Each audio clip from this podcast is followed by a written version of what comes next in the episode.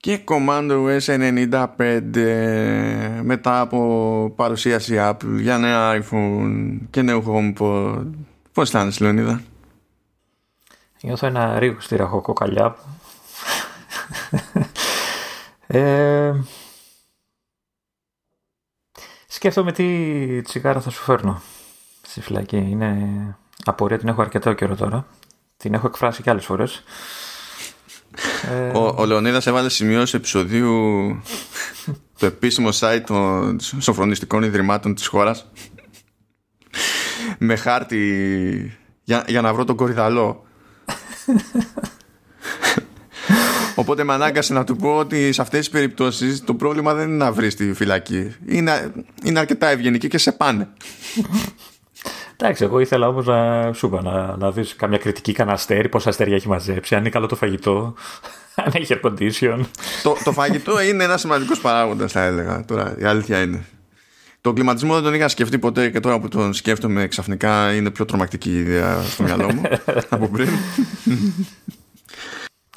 να, να πω ένα γρήγορο επειδή συνήθως σε τέτοιες περιπτώσεις ξεκινάμε λίγο με, τα, με την ίδια την παρουσίαση μου φάνηκε λίγο πιο στεγνή από τις άλλες φορές ή έχουμε αρχίσει και το συνηθίζουμε το format. Ξεστιφτεί. Oh. Δεν εμφανίστηκε ούτε από λάθος ο Φεντερίκη. Ε, ναι, ήταν το επόμενο που ήθελα να πω. Δηλαδή, πού πας, ρε Apple χωρίς Φεντερίκη; Δηλαδή, την προηγούμενη φορά ήταν πολύ έξυπνο αυτό που έκανε. Εντάξει, δεν το συζητάω. Αλλά τώρα ήταν, μου φάνηκε πιο στημένο. αν είναι δυνατόν, πώ μπορείς να το πεις για ένα πράγμα που έτσι κι αλλιώς είναι στημένο, έτσι. Αλλά ναι, δεν ξέρω, μου φάνηκε πολύ κάπως. Εμένα μου άρεσε πάρα πολύ το μοντάζ. Θεωρώ ότι από άψη ρυθμού ήταν πιο καλή παρουσίαση από την προηγούμενη. Ταυτόχρονα, βέβαια, ε, ήταν πιστεύω και μια ιδέα πιο στεχνή. Θεωρώ πραγματικά περίεργο ότι δεν βγήκε ούτε για πλάκα ο Φετερική, διότι όπως για να το κάνεις ρε παιδί μου, λες ωραία, κάνεις αυτό το χαβάλι, κάνεις αυτό το gag, ας το πούμε έτσι, στην παρουσίαση που εστίαζε περισσότερο σε iPad και τέτοια πράγματα. Ε, και δεν τον χώνεις στο εμπορικά σημαντικότερο προϊόν σου, ας πούμε, στην αντίστοιχη του παρουσίαση. Και μου φάνηκε λίγο, λίγο περίεργο. Το άλλο που μου φάνηκε λίγο περίεργο είναι ότι εμφανίστηκε, αλλά όχι για πολλή ώρα, ο, ο Τζόζιακ που πήρε τη θέση του, του Phil Schiller. Ε, η αλήθεια είναι ότι δεν έβαλε μονόχρωμο που κάμισο το οποίο ταιριάζει με την περίπτωσή του.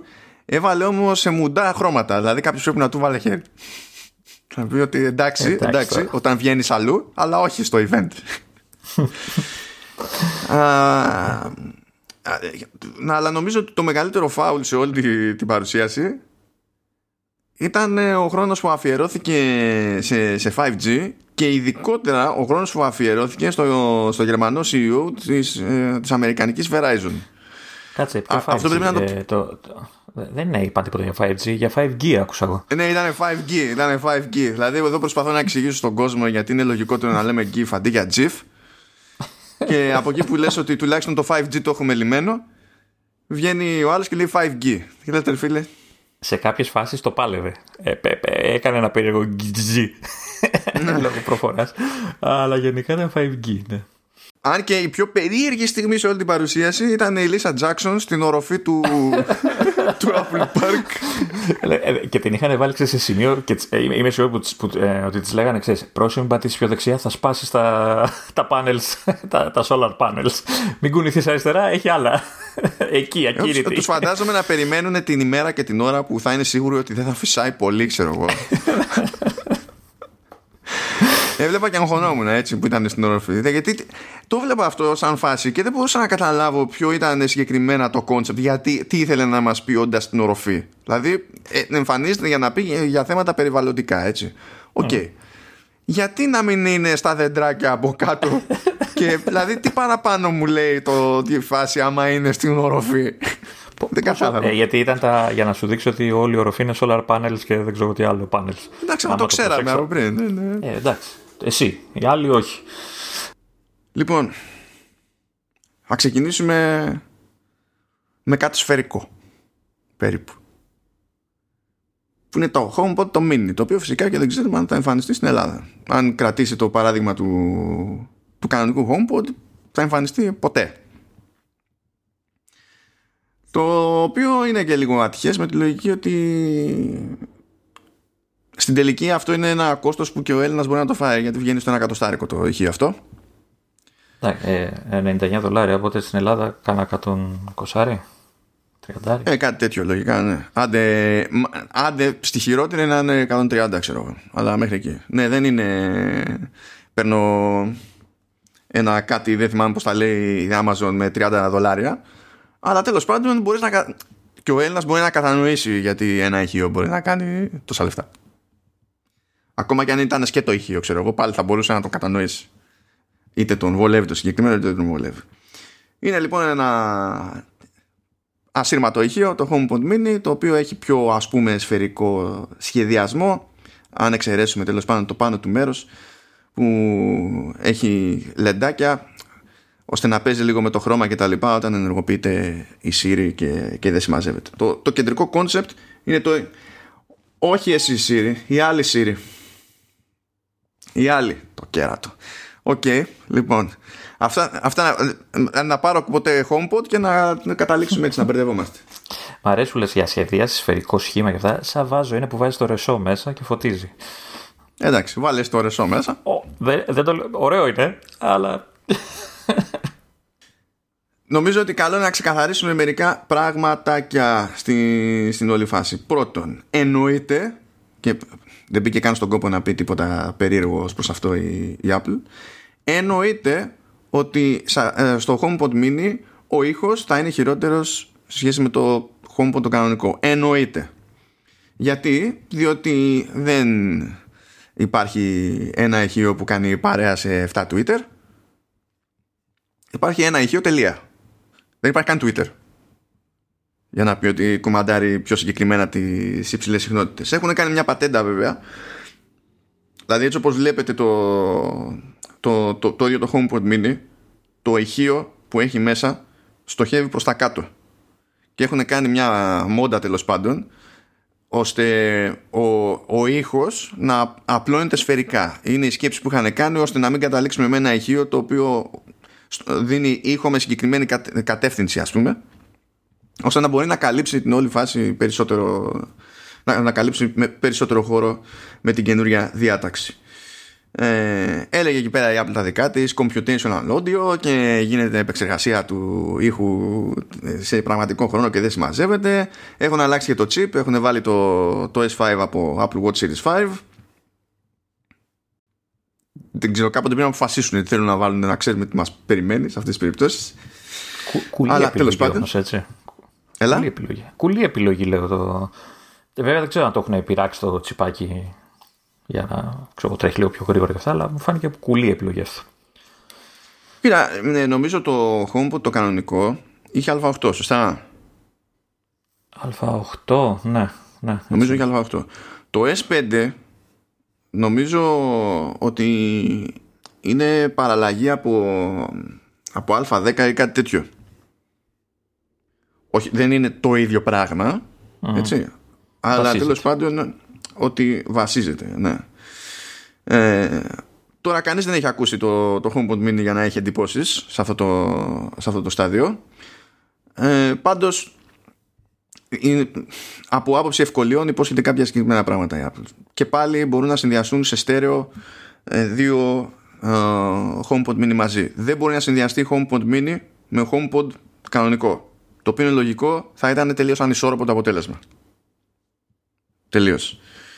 Ε, υποτίθεται ότι αν κατάλαβα καλά όχι με το καλημέρα αλλά με, με update ότι θα μπορούν να, θα μπορούν να αναγνωριστούν μεταξύ τους τέλος πάντων δύο όταν υπάρχει ένα και προστίθεται άλλο ένα τέλος πάντων και να κάνουν μόνο τους το pairing αυτό συνδέεται με μια άλλη τσαχπινιά που παίζει στο συγκεκριμένο προϊόν τέλος πάντων έχει το chip το U1 που είναι για ultra wideband που το πρώτο είδαμε σε iPhone 11 Προφανώς το βλέπουμε, θα το δούμε σε, σε iPhone 12 ε, και έχει αρχίσει να το βάζει και σε, και σε, και σε Apple Watch. Οπότε είναι πιο εύκολο να καταλάβει ότι το άλλο το ηχείο είναι, δεν είναι απλά γενικά στο χώρο και στο ίδιο δίκτυο, αλλά είναι όντως κοντά του και για να είναι κοντά του, μάλλον έχει νόημα να κάνει pairing και τα λοιπά τέλος πάντων. Το ίδιο ισχύει και για άλλες ευκολίες σχέση με το. σε συνδυασμό με ένα τηλέφωνο, ας πούμε. Διότι και τώρα μπορεί κάποιος να πάει να κάνει handoff από ένα τηλέφωνο σε ένα HomePod για να συνεχίσει την ακρόαση από εκεί, τη συνομιλία από εκεί ή τα λοιπά αλλά επειδή γίνεται με άλλο σύστημα και όχι με το, με το U1 στην πράξη η διαδικασία αυτή δεν έχει βγει και πολύ αξιόπιστη η αλήθεια είναι τουλάχιστον με ό,τι εντυπώσεις έχω ακούσει από όποιον τις μοιράζεται. Ενώ υποτίθεται ότι προχωρώντας πάλι δεν νομίζω στο λανσάρισμα θα χρειαστεί update ε, χάρη στο U1 θα είναι πιο αξιόπιστη η διαδικασία αυτή. Και λέγανε εντάξει κάτι λεπτομέρειες τώρα της πλάκας στο στήλο ότι θα υπάρχει οπτική και απτική ανάδραση για τη χαριτομενιά για τη, στο βελτιωμένο handoff και κάτι τέτοιες ιστορίες. Τώρα εντάξει αυτά είναι λεπτομέρειες γιούχου. Το Α, αυτά που μου, μου κάνανε περισσότερο κλικ στο HomePod Mini είναι πράγματα που δεν έχουν να κάνουν βέβαια με το ότι είναι επιχείο διότι έτσι κι αλλιώς άμα δεν τα ακούσω τι κλικ να μου κάνει το ηχείο στην ουσία το, το HomePod Mini λειτουργεί και ως HomeKit Hub. Προηγουμένως για HomeKit Hub ε, έπρεπε να έχει κάποιος είτε iPad είτε Apple TV. Τώρα μπορεί να κοτσάρει ένα HomePod Mini και να έχει HomeKit Hub. Τι σημαίνει αυτό στην πράξη; Σημαίνει ότι ό,τι αυτοματισμούς μπορεί να έχει ξέρω εγώ κάποιος ε, με αξεσουάρ HomeKit και τα λοιπά στο σπίτι μπορεί να τους ελέγχει εξ αποστάσεως όταν είναι εκτός σπιτιού μέσω διαδικτύου πάντα χρειάζεται ένα hub για να γίνει αυτό το πράγμα όσο είμαστε μέσα δεν παίζει, δεν παίζει ρόλο τα ελέγχουμε όλα όπως να είναι ας πούμε. το οποίο είναι επίσης χαριτωμένο και πιστεύω ότι θα γίνει ακόμη πιο χαριτωμένη η φάση χάρη στο ultra wideband προχωρώντας ότι αυτό θα χρησιμοποιηθεί αργά ή γρήγορα ξέρεις για τον εντοπισμό συσκευών με fine my, με μεγαλύτερη ακρίβεια κτλ αλλά δεν μίλησε και πολύ για τέτοια θέματα η, η Apple, η αλήθεια είναι. Ε, αναφέρει το Find My αλλά δεν μπήκε στη διαδικασία να πει κάτι πιο εξειδικευμένο τέλος πάντων. Τώρα, να μιλήσουμε για Siri, έχει νόημα. ε, σύντομα, ίσως θα έχει νόημα. Ξέρω εγώ, ξέρω εγώ. Ε, ε, αυτό που ήταν το ωραίο που, που είπα εγώ όταν το είδα δεν ξέρω αν θες να το πούμε πρώτο, ε, με τη Siri ήταν το multi-user support. Αλλά ε, εννοώ ότι ξέρεις, ο καθέ, σε μια οικογένεια η Siri και καλά θα καταλαβαίνει τη φωνή του καθενός και θα απαντά και θα βγάζει τα αντίστοιχα αποτελέσματα. Δηλαδή αν πει ο, ο ένας θέλω τα email μου, θα βγάλει τα email τα δικά του, όχι τη, τη συζύγου ξέρω εγώ και τέτοια. Το θέμα είναι, από ό,τι είδα, τώρα αυτό ψάχνω τόση ώρα να βρω, ε, Νο, ε, νομίζω ότι είναι μόνο για τα αγγλικά. Έτσι κι αλλιώς. Το συγκεκριμένο feature. Αλλά ναι, και είναι within the same family. Ναι, αυτό ήταν. Είναι, ε, το, το δέχομαι. Ήταν αναμενόμενο. Είναι μέσα από το πρέπει να ε, έχεις φτιάξει family στο. στο ξέρεις, έχεις λογαριασμό με family sharing και δεν συμμαζεύεται. Αυτό ναι. ήταν αναμενόμενο. Αλλά αυτό με τα αγγλικά.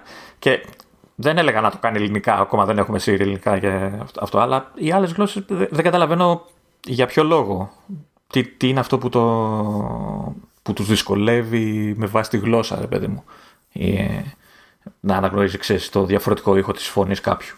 Αυτό δεν ε, καταλαβαίνω εγώ, αλλά προφανώς υπάρχει κάποιο θέμα. Α, δεν ξέρω πια. Γενικά έχουν πρόβλημα. Έχουν περάσει χρόνια που δεν έχει γίνει επέκταση στις υποστηριζόμενες γλώσσες. Ε, είτε το πιάσεις γενικά στη Siri, είτε το πιάσεις σε μεμονωμένες λειτουργίες στη Siri δεν ξέρω τι κάνουν, δεν ξέρω γιατί ζορίζονται τόσο, γιατί αργούν τόσο, ή μπορεί να μην τους νοιάζει, ξέρω εγώ τόσο. Ποιος ξέρει, δηλαδή ειλικρινά δεν ξέρω να σου πω. Και, και, εννοείται, και εννοείται ότι ε, το, το, άλλο πράγμα με της Siri που, δηλαδή όταν έχεις ένα τέτοιο πράγμα, ένα ηχείο τέτοιο που ουσιαστικά δουλεύει μέσω ε, του Smart Assistant κτλ. Ε, τι, το φαντάζει το χαμό, δηλαδή αυτό που έγινε πριν με σένα, ε, που γίνεται συχνά μάλλον σε σένα με το που ανοίγει η Siri όποτε να είναι κτλ. Φαντάζομαι να έχεις το ηχείο, να έχεις όλου τις συσκευές, να πετάς μπιμπι ψήρι ποια από όλες θα απαντήσει, δηλαδή; σε, αυτό, σε αυτό υπάρχει σύστημα, υπάρχει πρόβλεψη. Αλλά δεν είμαι σίγουρος για το πόσο καλά λειτουργεί. Όταν είσαι στο ίδιο περιβάλλον με πολλαπλές συσκευές που είναι σε θέση να αντιδράσουν στη, στην κλασική φράση, ε, υπολογίζεται, υπολογίζεται εγκύτητα. Ναι. Καλά. Ε, το καλύτερο σύστημα είναι αυτό που έχω κάνει εγώ που τα έχω κλείσει όλα εκτός από, σε μια, εκτός από μια συσκευή. Νομίζω στο iPhone έχω αφήσει ανοιχτά την ακρόαση της εντολής. Ε, γιατί ναι, ε, το έκανε όποτε, όποτε ξέρεις, όχι όποτε, όπου ήθελε, όπου, όπου νόμιζε μάλλον. Το έχεις δοκιμάσει όμως σχετικά, δηλαδή πιο, γιατί όχι, δεν ξέρω τώρα πρόσφατα, το αυτό.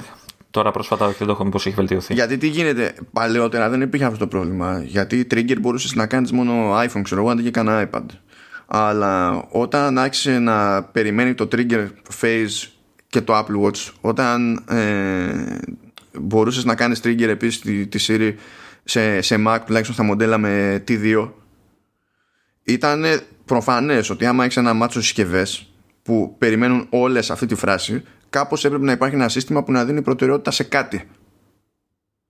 Και υπάρχουν περιπτώσεις ε, που γίνονται και μπερδέματα δηλαδή μπορείς να ζητήσεις μια πληροφορία ξέρω εγώ από Siri και να ξεκινήσει με HomePod που βολεύει κιόλας όταν έχεις HomePod επειδή συνήθως ε, σε ακούει πιο εύκολα το HomePod και καλά το σύστημα περιμένεις μετά άμα είναι να σου δείξει κάποια πληροφορία να στην πετάξεις στο, στο iPhone να. και εκεί αποτυγχάνει ξέρω εγώ γιατί ε, αποτυγχάνει το σύστημα με ποια λογική. Έχεις ζητήσει μια πληροφορία και αντί να, στη, να στην πει η Siri, σου λέει κοίτα το iPhone. Και λέει, θα ναι. είναι έτσι, γιατί ξεκίνησα να μπλέξω με το HomePod και να ρωτήσω το HomePod; Παίζουν κάτι τέτοια μπερδέματα που νομίζω είναι ακόμα, αλλά έχει γίνει, τουλάχιστον ξέρεις ως προς το τι γίνεται trigger πότε, ακόμα και αν υποθέσουμε ότι η επιλογή που γίνεται μετά είναι στραβή, ξέρω εγώ, είναι ένα σύστημα που ξέρω ότι υπάρχει από πίσω και τρέχει. Δεν είναι ότι θα πεις το trigger phrase και ξαφνικά θα ενεργοποιηθούν όλα. Να. Από, για αποτελεσματικότητα δεν ξέρω. Ε, πάντως δείξανε και μια άλλη τέλος πάντων λειτουργία που είναι το intercom που μ' άρεσε ταυτόχρονα με τρομοκράτησε γιατί σε οικογενειακό περιβάλλον αρκεί ένα τρόλ για να το σκίσει. Ναι, δεν καταλαβαίνεις. Βρήκαμε καινούργιο παιχνίδι. Σου κόψανε το walkie talkie και τώρα θα βρεις τρόπο να πάρεις υγεία για να πρίζει κόσμο παντού. Ναι, είπες τη μαγική λέξη τώρα. Ε, walkie talkie. Πάνω κάτω αυτό είναι, έτσι. Σε πιο τοπικό Πάνω κάτω αυτό είναι. Ναι. ναι, ταυτόχρονα βέβαια είναι νομίζω πιο τροφαντό, πιο ευέλικτο. Κοίτα, έχω σενάριο χρήση στο μυαλό μου που θα μπορούσε να με βολέψει. Όχι που δεν θα έχεις. Ε, βέβαια, έχει, στηρίζεται στην υπόθεση ότι έχω καταφέρει να έχω τουλάχιστον δύο ηχεία. Έτσι, έτσι κι αλλιώς αυτή η λειτουργία. Ε, του στυλ είμαι στο σαλόνι, ο, ο μικρός είναι μέσα μπαρωμένος γιατί, OK, okay, η ηλικία είναι αυτή. Ε, και ακούει τέρμα μουσική και δεν ξέρω τι είναι με τα ακουστικά και ξέρεις, πού να σηκώνεσαι τώρα να πας να του πεις ζεις ή ξέρω θες κάτι. Οπότε ναι, θα μιλάω. Οι επαύλεις τα έχουν αυτά, Λεωνίδα. Πηγαίνουν πακέτο με κούραση. Για να το κάνουμε λίγο πιο λιανά, υποτίθεται ότι με το σύστημα Intercom μπορεί κάποιος να καταγράψει ένα φωνητικό μήνυμα ε, σε ένα HomePod και να το στείλει για να παραγωγεί σε ένα άλλο HomePod που είναι σε άλλο μέρος σπιτιού. Αλλά δεν είναι τόσο απλό. Ε, μπορεί ας πούμε ε, να πει κάποιος και σε ποιον αναφέρεται Οπότε ε, ακόμα και αν δεν υπάρχει HomePod ή αν δεν υπάρχει λόγος να είναι κάτι που θα ακουστεί γενικότερα τέλος πάντων να πάει το ηχητικό μήνυμα στο τηλέφωνο ή στο Apple Watch που σε εκείνη την περίπτωση δεν είναι ότι ξαφνικά παίζει το μήνυμα και διακόπτει τον χρήστη άμα κάνει κάτι άλλο. Του πετάει όμως ειδοποίηση ότι του ήρθε φωνητικό μήνυμα. Αυτό που μου άρεσε πάρα πολύ που φυσικά δεν πρόκειται να με αγγίξει προσωπικά εμένα ποτέ ε, είναι ο συνδυασμός ας πούμε με το CarPlay. Το concept ότι επειδή είναι και HomeKit Hub και μπορείς να τα κάνεις αυτά όταν είσαι εκτός του δικού σου του δικτύου μπορείς να, να καταγράψεις φωνητικό μήνυμα μέσω CarPlay και να το στείλεις σπίτι να παιχτεί από, από HomePod και αντίστοιχα το ίδιο λειτουργεί και από την αντίστροφη μεριά. Κάποιος μπορεί να θέλει να στείλει φωνητικό μήνυμα, να είναι σπίτι, να καταγράψει το HomePod το φωνητικό μήνυμα και να στο κάνει πάσα εσένα στο CarPlay που είσαι στα μάξι. Πόσο εύκολα βάλε θερμοσύφωνα έρχομαι. Ναι, τα, τα απλά τα πράγματα. Τα απλά. Όπως είχε και στο, στο παράδειγμα της παρουσίασης, το γουστάρετε πίτσα. Κοίτα, αυτό ήταν τελείως άκυρο παράδειγμα. Με το γουστάρετε πίτσα. Ε, ναι, γιατί δεν χρειάζεται να ρωτήσεις. Η απάντηση ναι. είναι δεδομένη. Ε, Πας και παίρνεις πίτσα. Δηλαδή δεν υπάρχει περίπτωση να πει κάποιος όχι. Εντάξει, το, το δέχομαι. Το δέχομαι. Α, τώρα, κάποια, κάποια πραγματάκια που είναι εντάξει πιο χαζά. Λέει υποστηρίζει ambient sounds. Θα μπορεί να παίζει βροχή, ριάκια και τέτοια για να ηρεμήσουμε και, και τα λοιπά. Τώρα, εντάξει, ξέρω εγώ. Πόσο εύκολα το σπάς μέσα στη νύχτα. ναι, καταλα, καταλαβαίνω ότι υπάρχει μερίδα του κόσμου που εξυπηρετείται. Δεν θα πω μα και μου. Αλλά εντάξει. Τι, από εκεί πέρα, τι, τι α, α, αυτό το έχει ως ενσωματωμένη λειτουργία. Γιατί αν έχεις μια υπηρεσία music streaming κτλ. Έχουν τέτοιες λίστες. Δεν έχουν. Δηλαδή χρειάζεται να έχει κάτι δικό του ξέρεις, ενσωματωμένο. Όχι, θα έχει κάνει. Θα, απλά το ζήτημα είναι ότι περνάει από Siri και δεν θα κάνει μετά από κάποια εφαρμογή, ας πούμε. Ναι. Αυτό. Ε, και πόσο εύκολα σου σφυράει η Siri έτσι σου κάνει ήχους. Ναι. Ε, αντίστοιχη λεπτομέρεια είναι ότι μπορούμε να ξεκινήσουμε αναζήτηση στο web, δηλαδή να πούμε στο, στο HomePod Mini, ξέρω εγώ, ψάχνω αυτό, και τα αποτελέσματα της αναζήτησης να εμφανίζονται στο, στο iPhone. Ε, έχει καλά εντάξει προφανώς ξέρω εγώ ότι έχει ξυπνητήρια ιστορίες και τέτοια άμα δεν είχε αυτά τι, τι διάολο θα είχε πια έμα δηλαδή ναι ε, και εντάξει. Ε, περιμένω δεν ξέρω αν θα αναφέρεις έτσι τα αυτό που κάνανε με τα audio sources ε, με τις υπηρεσίες που να κουμπώσεις απάνω δεν ξέρω αν θα αναφέρεις κάτι γι' αυτό. Αυτό, αυτό έχει μεγάλη πλάκα. Ναι, ναι, ναι, νομίζω αλλά, στο, αλλά ίδιο, πριν... στο, στο, ίδιο αναφερόμαστε. αλλά, αλλά πριν, το, πριν το πάμε δύο διευκρινισούλες, ε, υποτίθεται που αυτό φάνηκε, δεν αναφέρθηκε στην παρουσίαση, φάνηκε όμως στα επίσημα specs τέλος πάντων, ε, ότι νομίζω είναι το πρώτο προϊόν και το μοναδικό home που τέλος πάντων υποστηρίζει low power thread networking ε, και προφανώς δεν θα είναι και το, και το τελευταίο που έχει να κάνει Τέλος πάντων, με ένα γενικότερο πρότυπο που υπάρχει για να γνωρίζονται οι διαφορετικές ε, δικτυωμένες συσκευές μεταξύ τους, που φαντάζομαι δεν επικοινωνείται ιδιαίτερα αυτή τη στιγμή, επειδή είναι ένα κρίκο σε μια λυσίδα που δεν είναι ολοκληρωμένη ακόμη και θα παίξει περισσότερο ρόλο κάποτε. Επίσης, ενώ μπορούν να ε, συνδυαστούν τα HomePod Mini με Apple TV και τα λοιπά, ώστε τέλος πάντων ή με κάποιον ισχυτή που υποστηρίζει AirPlay 2 για να μπορούν να χρησιμοποιηθούν αντίστοιχα ως ηχεία στέρεο κτλ. Ε, δεν θα υποστηρίζουν το λεγόμενο ας το πούμε spatial audio, pavla, dolby atmos κτλ που θα σκάσει σε HomePod με, ε, με τα γενέστερο update αλλά θα υποστηρίζει μόνο τα κανονικά τα HomePod το οποίο είναι λογικό διότι χρειάζεται να έχεις κάποιον έλεγχο στην κατευθυντικότητα αντί να είναι ένα πράγμα. Τώρα βέβαια διάβασα κάτι αστεία εκεί πέρα. Δυστυχώς πάλι από ανθρώπους που έχουν χρόνια στα, στην κάλυψη της Apple. Απλά ξαφνικά δεν συνειδητοποιούν τι λένε για τον ήχο Επειδή μέχρι πρώτη δεν τους ένοιαζε ο ήχος. Οπότε δεν είναι γενικά ιδιαίτερα σοβαρό να λες Ότι με το update θα σκάσει το κανονικό το, το HomePod. Ε, επειδή θα υποστηρίζει Dolby Atmos θα έχει ήχο 5.1 και 7.1 δεν λέγονται αυτά τα πράγματα. Δεν λειτουργεί έτσι πραγματικότητα. Τι εννοείς θα, θα γεννήσει κανάλια δηλαδή υπό το update θα σου φτιάξει χιάκια γύρω γύρω και woofer το ότι με, ε, με, ε, με, ένα, ε, με ένα set στερεοφωνικών μπορεί να λειτουργήσει το Atmos και να κάνει κάποια πράγματα για να σου δημιουργήσει ένα θόλο, ναι, OK. Okay. Αυτό δεν σημαίνει έχω 5-1 και 7-1. δεν σημαίνει. Το, the, the clue is in the numbers.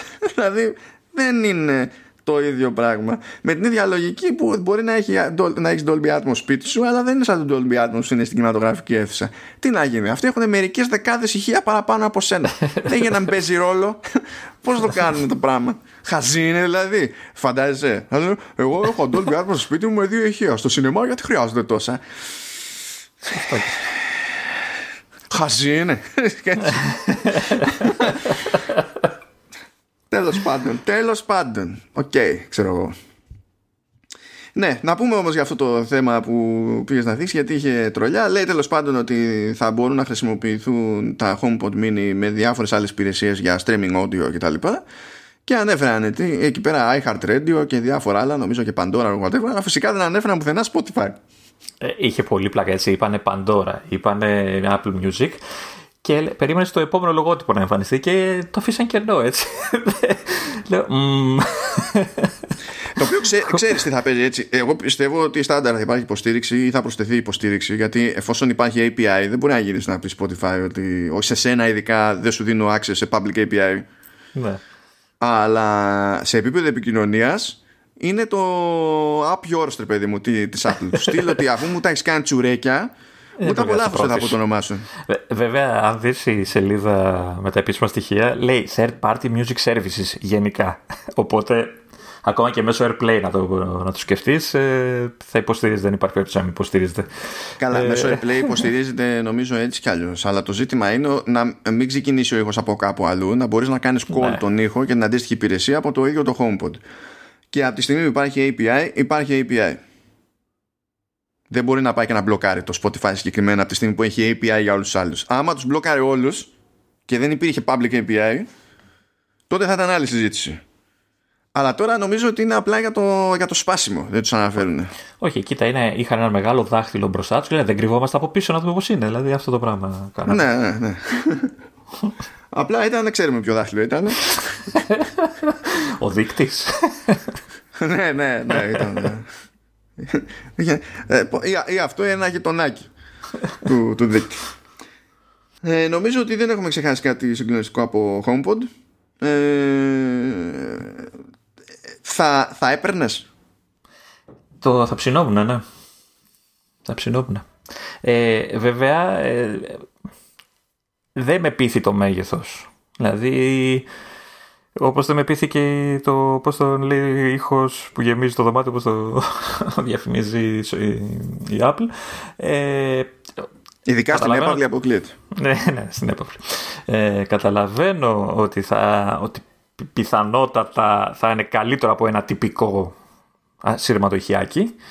Ε, δεν ξέρω αν θα με κάνει δηλαδή να πω ότι θα πάρω ένα αντί να επενδύσω και σε δεύτερο μιας και τα λεφτά είναι λίγα και έχουμε ε, και να κάνω ένα έτσι υποτυπώδες ε, ηχητικό έτσι, ένα ηχοσύστημα στο πούμε ε, σε φάση που δεν θέλω να ανοίξω ενισχυτές και τέτοια για να ακούσω ξέρεις ή ξέρω εγώ να το έχω σε ένα δωμάτιο ή δεν ξέρω σε τι άλλη φάση και να με καλύπτει σαν ποιότητα ήχου. Ε, αν αυτό Δηλαδή βρω τρόπο να το ακούσω από κοντά και είναι ok, ε, ναι, θα ψινόμουν. Ναι, αλήθεια είναι ότι έχουμε κάπου στη μέση. Γιατί γι' αυτό... Να συμπληρώσω, συγγνώμη, να, να πω ότι ναι. και το HomePod είναι το, το μεγάλο ε, θεωρώντας ότι θα ερχόταν κάποια στιγμή στην Ελλάδα ήταν, ήταν στη σκέψη αλλά είναι πιο απλησίαστο έτσι δεν θα πεις ότι επειδή το παίρνω εντάξει τώρα σιγά μάζεψα εκεί είναι, τα λεφτά είναι πιο πολλά. Ε, ε, κοίτα, το HomePod Mini είναι κάτι που θα το έπαιρνα ευχαριστώ, αλλά σίγουρα όχι σε ζεύγος. Δηλαδή θα ήταν κάτι που θα διάλεγα για να υπάρχει ένα τη φορά ανάλογα με το τι χώρο θέλω να καλύψω στο χώρο που θέλω να, να καλύψω. Ε, είναι σημαντικό για μένα το ότι λειτουργεί καλά ούτως ή άλλως και το προηγούμενο HomePod ήταν HomeKit Hub εντάξει ε, με νοιάζει το ότι βάζει κάποιες βάσεις για, με το thread networking, με το ultra wideband και τα λοιπά γιατί ξέρω ότι θα φανεί χρήσιμο αυτό παρακάτω okay. Ε, αλλά επειδή θέλω κάτι για πιο σοή ήχο γενικότερα που ιδανικά θα το συνδυάζα με, με Apple TV και ακόμη πιο ιδανικά θα το συνδυάζα με ενισχυτή αν ήταν, ξέρεις, να αγοράσω με τέτοιο σκεπτικό, θα πήγαινα για το μεγάλο. Ταυτόχρονα, τώρα δεν θα πήγαινα με το μεγάλο, γιατί έχει παλιώσει, έχει άλλο chip, δεν έχει το U1 επίσης για θέματα local networking κτλ. Οπότε για πιο σοβαρή επένδυση, αν πούμε ότι αυτό που με νοιάζει είναι ο ήχος πρωτίστως και σε δεύτερο χρόνο όλα τα υπόλοιπα, αυτή τη στιγμή η Apple δεν έχει κάτι που να θεωρώ καλή επένδυση. Αλλά για όλα τα υπόλοιπα, για πιο γιούχου χρήση, δηλαδή ε, εγώ ας πούμε ακούω πολύ podcast και ε, θα το ακούσω ή από το ηχείο του iPhone που δεν είναι η καλύτερη φάση ή από τα ηχεία του MacBook που είναι σαφώς καλύτερη φάση αλλά δεν το λες και ιδανικό ε, είμαι, είμαι ακουστικά θα, ε, αυτό σημαίνει ότι δεν έχω κάτι εύκολο που μπορεί ξέρεις να μου δώσει ήχο καθώς μετακινούμε πέρα δόθε ε, και να ακούγεται χωρίς να χρειάζεται να έχω ακουστικά στα αυτιά μου ρε παιδί μου τέτοια πραγματάκια ε, θα είναι πιο πολύ για να κλείσω τρύπες σε θέματα ήχου μες στο μυαλό μου το, το mini. Δεν θα ήταν το ίδιο η γενικότερη λύση. άρα, ε, άρα νομίζω ότι σε αυτή την τιμή θα το τολμούσες και εσύ. Ναι, απλά θα, θα έπαιρνα, ξέρω εγώ, ένα για εδώ που περνάω το περισσότερο χρόνο μου συνήθως, απλά για να έχω κάποια πράγματα να παίζουν, ξέρω εγώ, για συντροφιά, χωρίς να γίνεται ολόκληρη ιστορία. Άντε να είχα κι άλλο ένα, ξέρω εγώ, σε άλλο ένα σημείο του σπιτιού μέχρι εκεί. Αλλά τη στιγμή που θα έλεγα ότι θέλω να ακούσω κάτι στα σοβαρά, θα άφηνα στην άκρη το μήνυ και θα περίμενα την ανανέωση και τη διάθεση στην ελληνική αγορά πρωτίστως για όλα ε, του legit HomePod. Ναι. OK. Okay.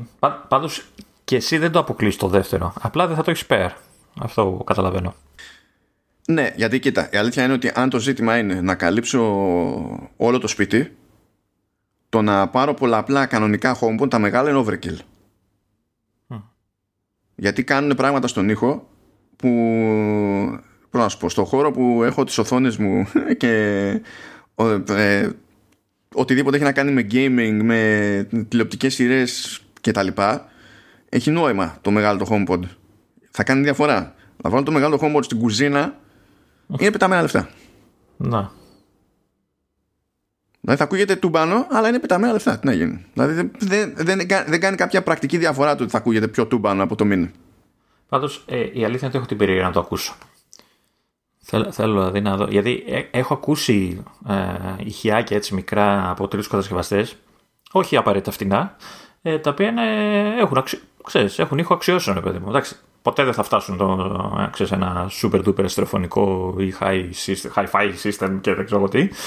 Ε, αλλά ε, και εγώ έχω στιγμές που θα με βόλευε αυτό, να έχω εύκολα ε, προσβάσιμο ένα ηχείο, ξέρεις, να μπαίνει γρήγορα η μουσική, ξέρω εγώ, και να ακούω ξέρω, την ώρα που δουλεύω ή δεν ξέρω τι άλλο.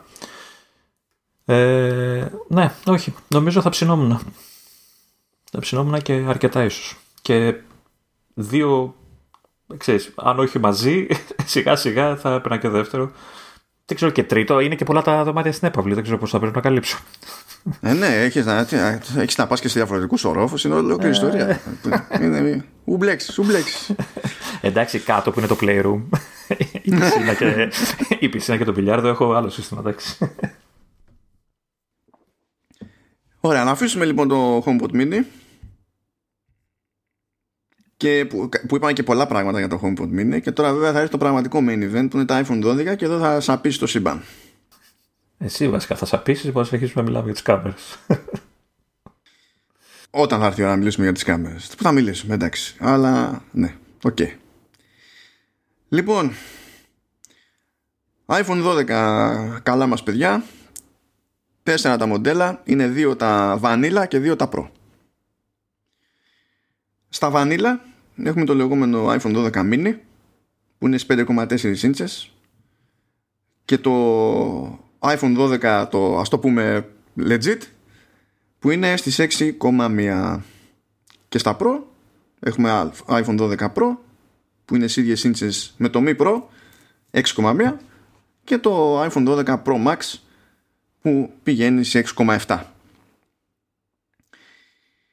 Προφανώς και υπάρχουν οι κλασικές διαφορές, ε, δηλαδή το πλαίσιο είναι αλουμινένιο στα, στα Mi Pro, είναι ατσάλινο στα, στα Pro, ματ πλάτες γυάλινες στα, στα Pro, γυαλιστερά τα πάντα στα Mi Pro, ίδιος επεξεργαστής, γενικότερα όμως καλύτερο εμπρόστιο γυαλί,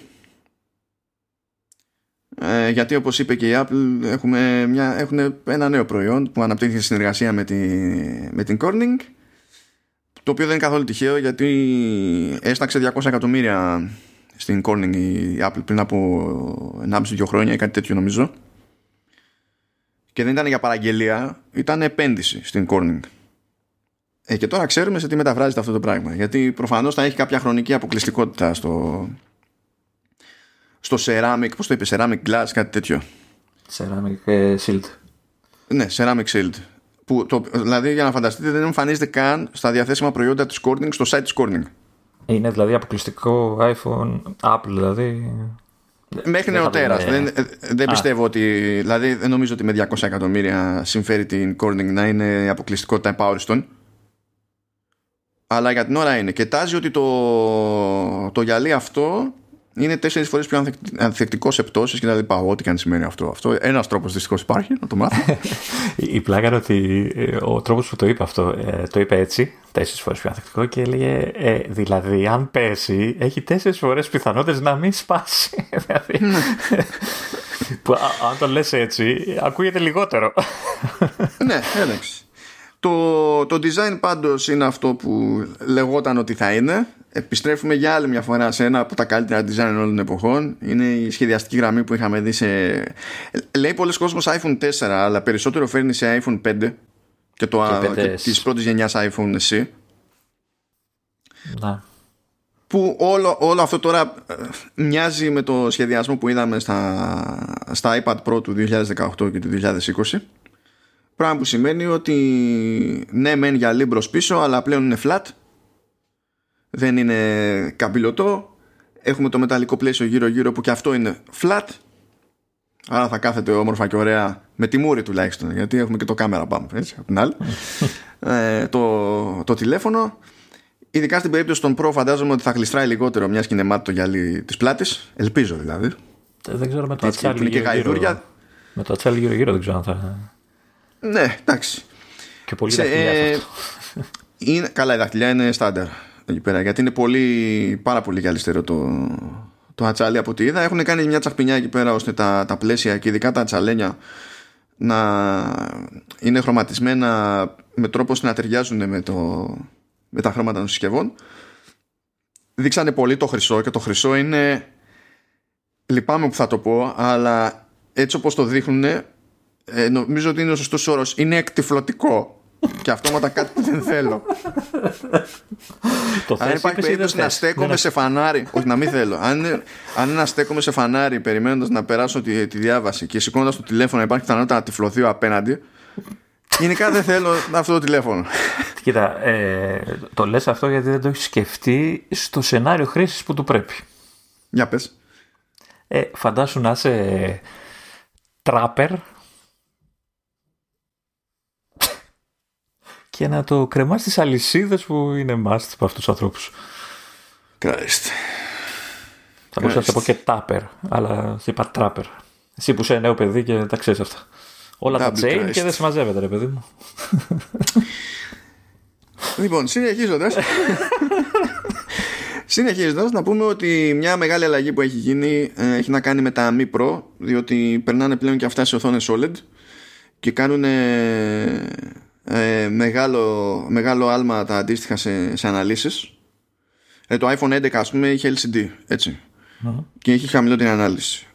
Τώρα που το γεννάνε σε OLED το iPhone 12 με το iPhone 12 Pro ας πούμε έχουν ακριβώς την ίδια ανάλυση ακριβώς την ίδια οθόνη, στην ίδια διάσταση. Παρ' όλα αυτά έχουν μια κάποια διαφορά στην οθόνη διότι οι οθόνες στα Pro έχουν μεγαλύτερο peak brightness ε, και σε typical ε, και νομίζω ότι πρέπει να έχουν ε, μια διαφορά και, στο, και στην περίπτωση του HDR. Ε, είναι ορατό στο μάτι, δηλαδή ουσιαστικά είναι πιο φωτεινές οθόνες, αυτό, δηλαδή στον ήλιο και τέτοια.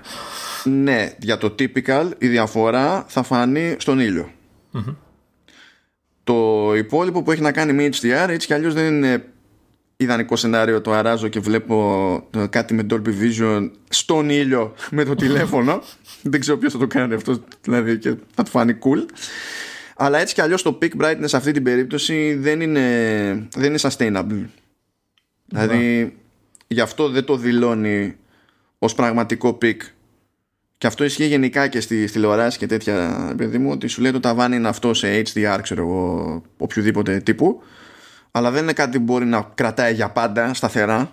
Είναι όποτε το χρειάζεται. Είναι, είναι κάπως έτσι Οπότε αυτό σημαίνει ότι έχει μεν ε, χρησιμοποιήσει στην ουσία το ίδιο στυλ οθόνη σε όλα τα μοντέλα στην πραγματικότητα, αλλά πρέπει να παίζει λίγο διαφορετικά με, το, με τον έλεγχο του, της, της φωτεινότητας που έχει να κάνει με ένα κύκλωμα τέλος πάντων που είναι στο σαντουιτσάκι της οθόνης και εκεί πρέπει να έχει μια διαφορά. Φαντάζομαι. Αλλά ε, για αυτόν που δεν πήγαινε προ και θα, θα συνεχίσει να μην πηγαίνει προ η βελτίωση στο μη προ είναι τεράστια. Να. Θα κάνει μπαμ δηλαδή. Ε, νομίζω το κάνει άξιο διεκδικητή του πορτοφολιού. Έτσι. Ναι. Ναι. Να πούμε επίσης να, νομίζω ότι καλό είναι, εφόσον μιλήσαμε λίγο για οθόνες και διαστάσεις και τέτοια, να μιλήσουμε λίγο πιο συγκεκριμένα για την όλη φάση με τις οθόνες. Γιατί έχει αλλάξει όλη η φάση αυτή τη φορά. Έτσι δεν είναι; Δηλαδή, προηγουμένως τα Pro ήταν 5,8 και 6,5. Και τώρα είναι 6,1 και, και 6,7. Αυτό σημαίνει ότι όποιος θέλει Pro και θα, και θα συνεχίσει να θέλει Pro πρέπει να δεχτεί ότι θα πάει σε μεγαλύτερο τηλέφωνο σε μεγαλύτερο εντάξει μπορεί κάποιος να πει ότι εγώ είχα το 6,5 και δεν θα πάω τώρα στο 6,7 θα πάω στο 6,1 okay. αλλά τέλος πάντων έχει άλλα μεγέθη να διαλέξει αυτή τη φορά πάντως σαν όγκος όμως δεν είναι πολύ μεγαλύτερο από τα παλιά σου λούπια έτσι καταλαβαίνω όχι, ναι, κοίτα, είναι λίγο πιο μεγάλα Λίγο πιο ψηλά μου φάνηκαν εμένα. Πιο... Έχουν και μικρή διαφορά στο πλάτος, αλλά γενικά το σουλούπι είναι ψηλομία ή άλλη. Ψηλομία ή άλλη. Δεν έχει τεράστια διαφορά, διότι έχουν, έχουν μαζέψει και τα, λίγο τα περιθώρια γύρω από την οθόνη. Κάπως έτσι το έχουν μοιράσει λίγο το πράγμα. Και έχει και πλάκα εδώ μεταξύ, διότι τα μοντέλα αυτά, ε, λόγω σχεδιασμού, καταλήγουν να είναι ε, πιο λεπτά και πιο ελαφριά. Ωραία. Τι να πεις. Ε, αντίστοιχα στα μη προ οι επιλογές που έχουμε τώρα είναι 5,4 inches και 6,1 το 6,1 inches είναι λίγο γνώριμο μέγεθος με τη λογική ότι εκεί ήταν το 11 και εκεί ήταν και το 10R mm-hmm. δηλαδή κάποιος που είχε συνηθίσει είχε πέσει σε αυτά τα τηλέφωνα και ήξερε αυτή τη διάσταση ξέρει ακριβώς τι να περιμένει σε γενικές γραμμές από το iPhone 12 η μεγάλη διαφορά είναι ότι υπάρχει επιλογή πλέον στις 5,4 και στις 5,4 το σουλούπ είναι τέτοιο που είναι πιο μικρό από τα iPhone που είχαμε δει με οθόνη 4,7 inch δηλαδή 6, 7 και 8 και τώρα το iPhone SE δεύτερης γενιάς είναι πιο μικρά και είναι πιο μεγάλο από το SE της πρώτης γενιάς είναι κάπου ανάμεσα σε μέγεθος και αυτό υπάρχει πραγματικά ελπίδα να κουμαντάρετε με, με, το, με το ένα χέρι Επίσης μπορεί να θεωρείται αυτονόητο ότι θα έχει τη χειρότερη αυτονομία. Λόγω μεγέθους. Ε, ναι. Μικρότερη μπαταρία. Δεν γίνεται μαγικά αυτά τα πράγματα. Δηλαδή, ναι, γλιτώνεις, είναι μικρότερη οθόνη, έχεις μια οθόνη που και λιγότερο σχέση με τις υπόλοιπες, τα μεγαλύτερα μοντέλα. OK. Okay. Αλλά τα άλλα και είναι το ίδιο. Όπως και να το κάνεις. Και δεν έχεις τον ίδιο χώρο για μπαταρία. Τώρα, εγώ βλέπω και τις αναλύσεις. Πώς μπορεί να τις πεις; Δηλαδή, εντάξει, 4K δεν είναι, Full HD δεν είναι. Τι είναι, 2K θεωρούνται; Κοίτα, δεν είναι, ε, τα νούμερα αυτά δεν είναι standardized για να πεις ότι η αγορά τα λέει έτσι. Mm. Οπότε δεν υπάρχει πραγματικά εύκολος τρόπος να τα πεις. Δηλαδή το πιο, το πιο ωραίο νούμερο είναι στις 5,4 που είναι 2340 επί 1080. Στα υπόλοιπα χάνεσαι 2532 επί 1170 και 2778 επί 1284. Καλά λες. Το 2532 είναι πολύ ωραίο. ναι, ναι, δηλαδή δεν... Δεν, δεν προσπαθείς καν να μπεις στον κόπο να το θυμάσαι για να το πεις άνθρωπος, ας πούμε. Δεν, δεν μπαίνεις ε, στον κόπο καθόλου. Τα, το, το PPI έχει αυξηθεί είναι στα ίδια; Αυτό δεν θυμάμαι τα προηγούμενα μοντέλα. Τώρα είναι νομίζω 460 εκεί γύρω. Α, και 476 το, το mini. Ε, δεν θυμάμαι πώς ήταν τα, αν είναι πιο πάνω, πιο κάτω, η πυκνότητα δηλαδή των pixel. Κοίτα, στα Pro δεν νομίζω να έχουμε καμιά. Δεν θυμάμαι να έχουμε μεγάλη διαφορά, διότι εντάξει, έχουν πειράξει, έχει γίνει ό,τι έχει γίνει επειδή έχουν πειραχτεί και οι διαστάσεις τη οθόνη, έτσι.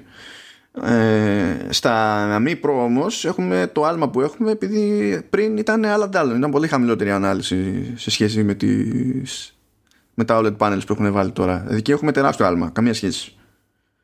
Εκεί νομίζω στα. Δηλαδή η μεγάλη διάσταση στα προηγούμενα με LCD panel πρέπει να έμοιαζε περίπου σε νούμερο με τη μικρή διάσταση στα καινούργια. Ε, ή μάλλον κάτσε για να το δω γιατί γι' αυτό τα έχω βάλει δίπλα-δίπλα. Ναι, λοιπόν, το iPhone 11 σε 6,1 ήταν 1792 επί 828. Και το αντίστοιχό του, τα αντίστοιχά του μάλλον, είναι 25-32 επί 11-70. Ναι, είναι μεγάλη διαφορά. Θα φανεί αυτή η λογικά η διαφορά, έτσι, ναι, στο, στο μάτι. Κάποιον, με, για κάποιον που χρησιμοποιούσε ε, το 11. Εμένα, αν με ρωτάς, θα πω ναι. Α, Απλά εντάξει. επειδή υπάρχουν και κάτι φωστήρες εκεί έξω που λένε «Ε, Από ένα σημείο και έπειτα δεν φαίνεται. Και λέω, ναι, εντάξει. Okay. Ναι, φαίνεται. Φαίνεται. Το να μην σε νοιάζει είναι άλλο θέμα. Αλλά φαίνεται αυτό το πράγμα. Η διαφορά είναι μεγάλη.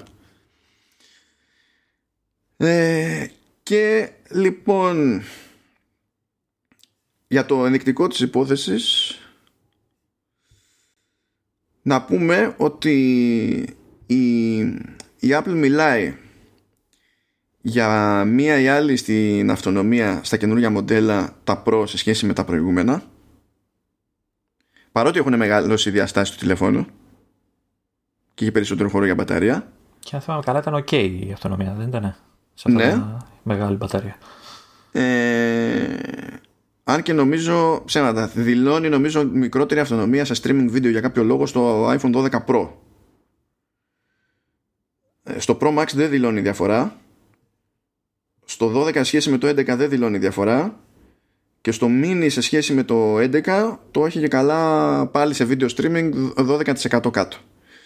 Γενικά εγώ λέω να περιμένετε όλοι μικρότερη αυτονομία σε όλο το line-up. Γιατί; Γιατί υπάρχει το 5G modem. Ναι, αλλά αυτό αν δεν, δεν το χρησιμοποιείς και είσαι 4G δεν θα είναι ok. Ή θα ανοίγει, έχεις, δεν έχεις σύνδεση 4G, ε, 5G. Αυτό είναι λίγο, είναι λίγο πολύπλοκο. Πρώτα απ' όλα να πούμε κάποια πραγματάκια. Ε, το 5G στα ευρωπαϊκά μοντέλα, η υποστήριξη 5G στα ευρωπαϊκά μοντέλα δεν είναι η ίδια με αυτή που έχει στα αμερικάνικα μοντέλα. Και όταν λέμε δεν είναι η ίδια, δεν είναι επειδή εδώ δεν έχουμε το δίκτυο. Είναι ότι τα αμερικανικά μοντέλα έχουν και άλλες κεραίες πάνω που φαίνονται στο πλάι. Αυτό το μιλι... πώς το πέ, millimeter wave, πώς το λέγε. Ναι, ναι, ναι. ναι. Τα μικροκύματα. που είναι όντως, αυτό είναι μικροκύματα. Ε, ενώ τα, τα μοντέλα εκτός Αμερικής δεν θα έχουν καν τις κεραίες αυτές. Δεν είναι ότι όταν θα προκύψει το δίκτυο τότε θα λειτουργήσει με αναλόγως το τηλέφωνο. Οπότε έχουμε το, το ωραίο της υπόθεσης ότι τα μοντέλα εκτός Αμερικής κατά μία έννοια έχουν, είναι λειψά σε hardware. Το οποίο φυσικά δεν επηρεάζει τιμολόγηση. Ποτέ.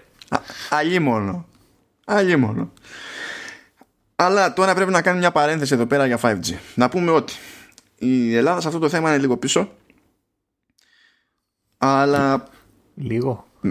Ναι, είναι, είναι λίγο πίσω, δεδομένου ότι η Αμερική προσποιείται ότι είναι μπροστά, αλλά να μην πω πώ είναι τα δίκτυα της Αμερικής. δηλαδή, δουλευόμαστε. Όλα αυτά που έλεγε ο τύπος Verizon ήταν ήταν για κλάματα.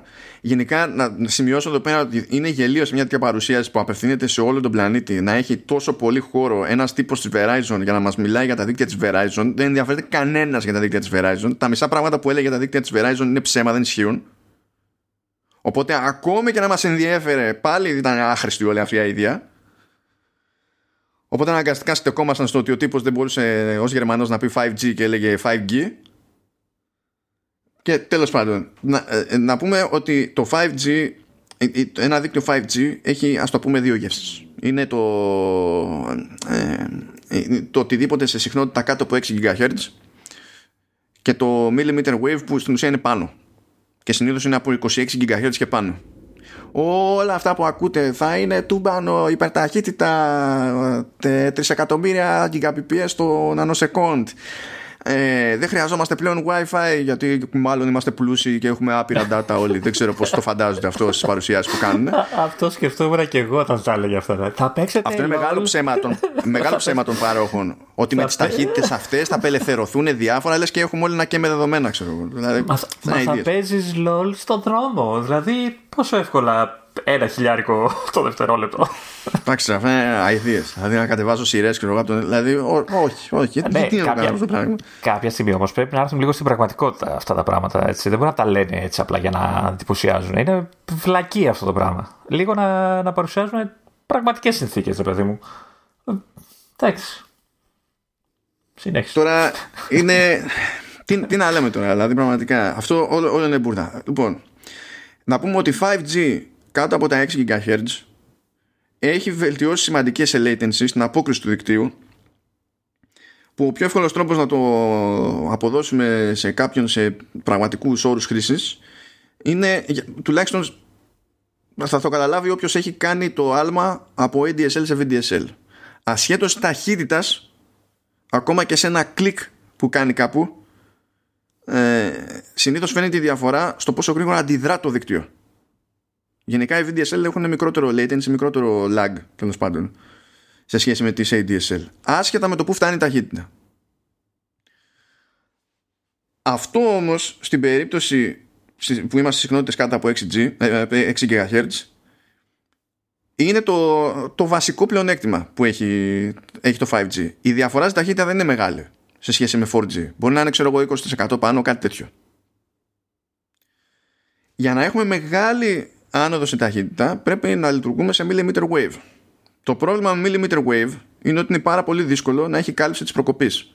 Οι κεραίες σε αυτές τις συχνότητες έχουν πάρα πολύ μικρή εμβέλεια. Όταν λέμε πάρα πολύ μικρή εμβέλεια είσαι στο τετράγωνο με την κεραία περνάς απέναντι γεια σας. Τέλος. Okay. Οπότε αυτή η, φα... η, φα... Αυτή η φαντασίωση ότι θα ξυπνήσουμε μια μέρα των ημερών και θα έχουμε υπερκάλυψη 5G, 5G με υπερταχύτητες είναι κάτι το οποίο μπορεί να δουλέψει στο κέντρο της Αθήνας θα σου πει είμαστε πίτα εδώ να βάλουμε περισσότερες κεραίες. Αλλά παραπέρα είναι πολύ ακριβή υπόθεση για, το, για, το, για τον πάροχο. Θέλει μεγάλη επένδυση σε hardware και είναι πάρα πολύ εύκολο να, να βρίσκεσαι σε σημείο που ακόμα και αν πιάνεις 5G δεν θα πιάνεις αυτό το 5G εδώ είμαστε σε σημείο που δεν πιάνεις 3G, ρε. Τι λες τώρα. Ε, το ζόρι. Ναι, ναι. Έλα τη γειτονιά να δει τι ωραία που περνάμε. Οπότε λέει αυτή η φαντασίωση που δεν ισχύει μόνο για την περίπτωση των, των iPhone και όλες οι άλλες μπουρδες.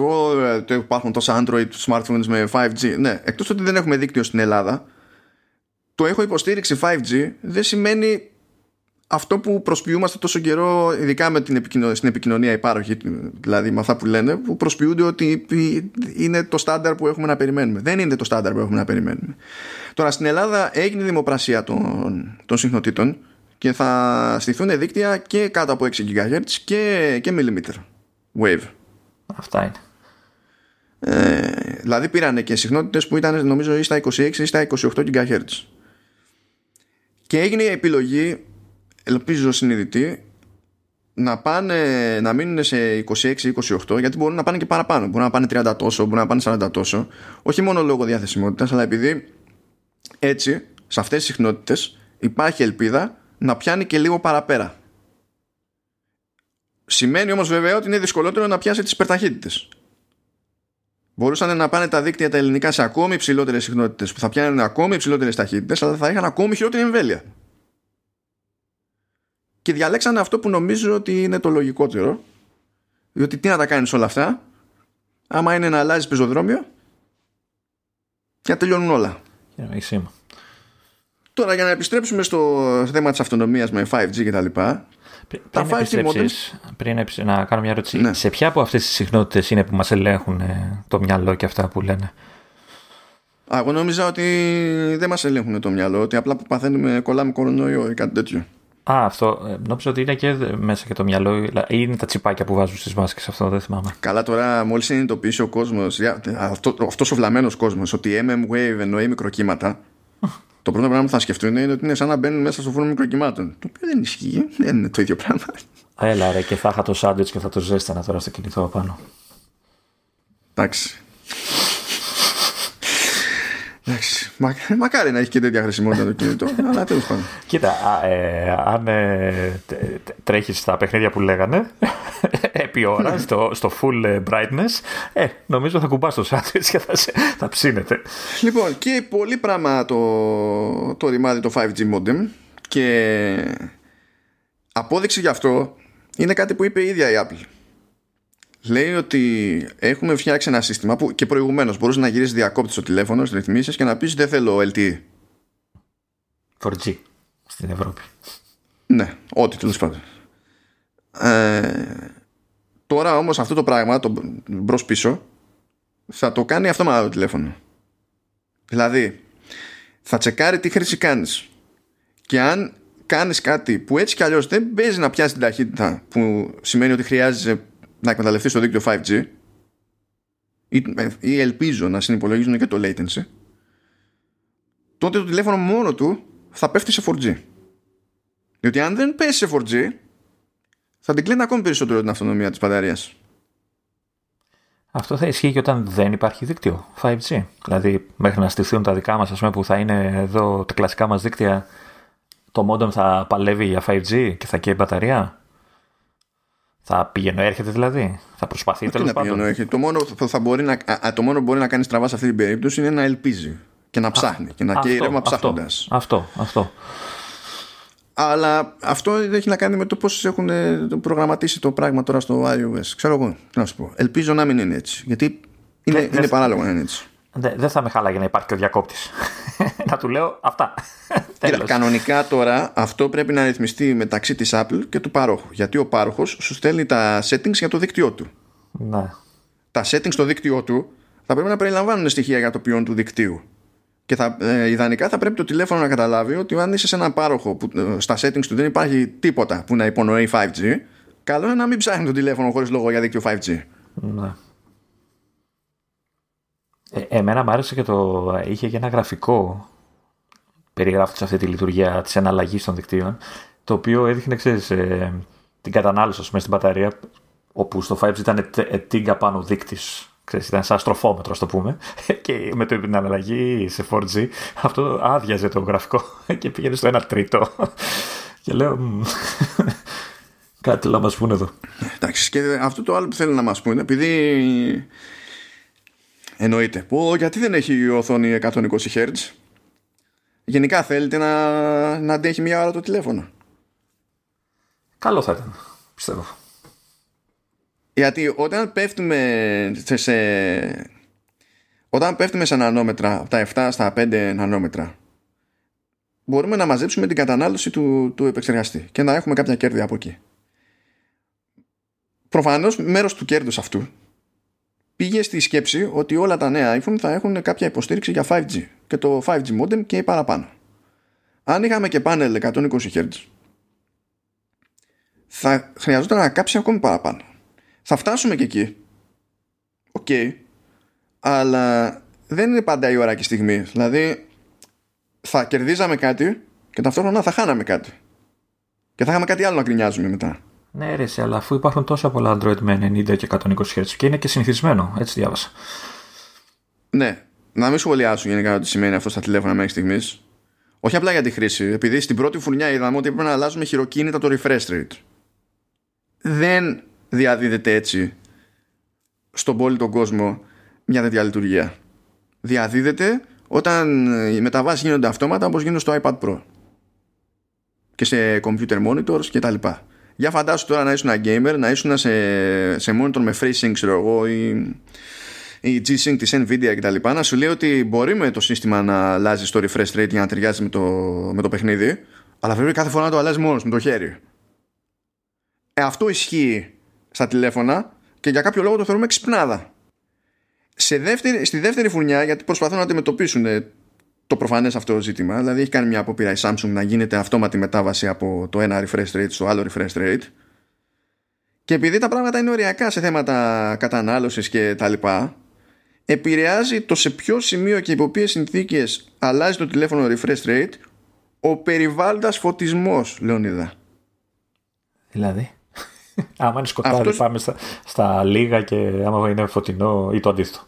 Το... Δεν θυμάμαι ακριβώς το που τύπος, αλλά το ρεζουμέ είναι ότι δεν το θυμάμαι. Αυτό είναι ακριβώς το ρεζουμέ. ότι δεν μπορώ να σου πω ότι όταν το φως είναι έτσι το πάνελ λειτουργεί έτσι και όταν το φως είναι αλλιώς το πάνελ λειτουργεί έτσι. Και μόνο πρέπει να σκεφτώ το τι φως έχω γύρω μου για να καταλάβω αν θα νιώσει το τηλέφωνο με τα hertz είναι ένα technicality που δεν πρέπει να υφίσταται. Δηλαδή, οκ, εγώ πρώτος στη σειρά για τα παραπάνω hertz. Αλλά άλλη σημασία έχει σε monitor, άλλη σημασία έχει σε τηλεόραση, άλλη σημασία έχει σε τηλέφωνο και σε κάθε περίπτωση πρέπει να δούμε και τι θυσία πρέπει να κάνουμε. Γιατί στο monitor δεν έχεις να κάνεις τη θυσία σε ρεύμα. Όσο και να χρειαστεί εκεί είναι, θα το τραβήξει. Ούτε στην τηλεόραση, να υποθέσω. ναι, προφανώς. Γιατί είναι στην πρίζα. Το τηλέφωνο δεν είναι το ίδιο. Και επειδή το τηλέφωνο ε, θες να κρατάει κιόλας και ήδη έχω ακούσει κάποια πρώτα παράπονα να, να ψελίζονται επειδή φαίνεται ότι θα έχει πέσει η αυτονομία και από τα ίδια άτομα τα ίδια άτομα να παραπονιούνται επειδή δεν έχει γίνει, δεν έσκασε και μόνο το ε, πάνελ 120 Hz. Λες φίλε τι θα γίνει; Δηλαδή συνειδητοποιείς τι λες. Κάτι σύνελε. Δεν, είναι, δεν θα κυρωθούν οι νόμοι της φύσης ας πούμε για να γίνει αυτό. Υπάρχει μια διαδικασία στο, στο όλο πράγμα. Θέλει λίγο λίγο το πράγμα. Τα κάνουμε. Όχι, τα κάνει όλα αυτά για να πουλάει του χρόνου να έχει καλύτερο κινητό πάλι. Να έχει κάτι να σου πουλήσει. Μα του χρόνου μπορεί να σκάσει και να κάνει αυτό το πράγμα. Πάρα πολύ ωραία. Αλλά μέχρι του χρόνου θα έχει και την ευκαιρία να παίξει και λίγο αλλιώς με την κατανάλωση. Και να, μην, και να θυμηθούμε και ακριβώς επειδή μιλάμε για κατανάλωση, να μιλήσουμε λίγο για το chipset. Και για το πώς το επικοινώνησε. Θα έχει το Α14 Bionic, πάρα πολύ ωραία. Και περιμέναμε ότι σε αυτή την παρουσίαση θα είχε, κάποιε, θα είχε αναφορές σε βελτιώσεις σε σχέση με τον Α13. Και δεν το έκανε. Ναι, αλλά δεν το είχε κάνει με το iPad. Με το iPad Air. Όχι, με το iPad έκανε τη σύγκριση με τον Α12 επειδή εκείνο ήταν το προηγούμενο chip που είχαν στα iPad. Τον Α13 έχουμε πει, τον έχουν ευτισμένο για κάποιο λόγο. Όχι, δεν είναι ευτίσιμο. Είναι ότι δεν τους βολεύει φέτος. Γιατί είναι μικρή διαφορά στην ταχύτητα. Αυτό είναι μικρή διαφορά. Μάλιστα. Μιλάμε τώρα σε CPU και GPU ανάλογα με την πάντα για, για, για 10 κάτι και για 10 παρά 100. Ενώ όλες τι άλλες χρονιές, όσο πας προς τα πίσω, ναι, εντάξει, δυσκολεύουν τα πράγματα, μειώνονται τα άλματα, αλλά αυτό είναι το μικρότερο άλμα ever.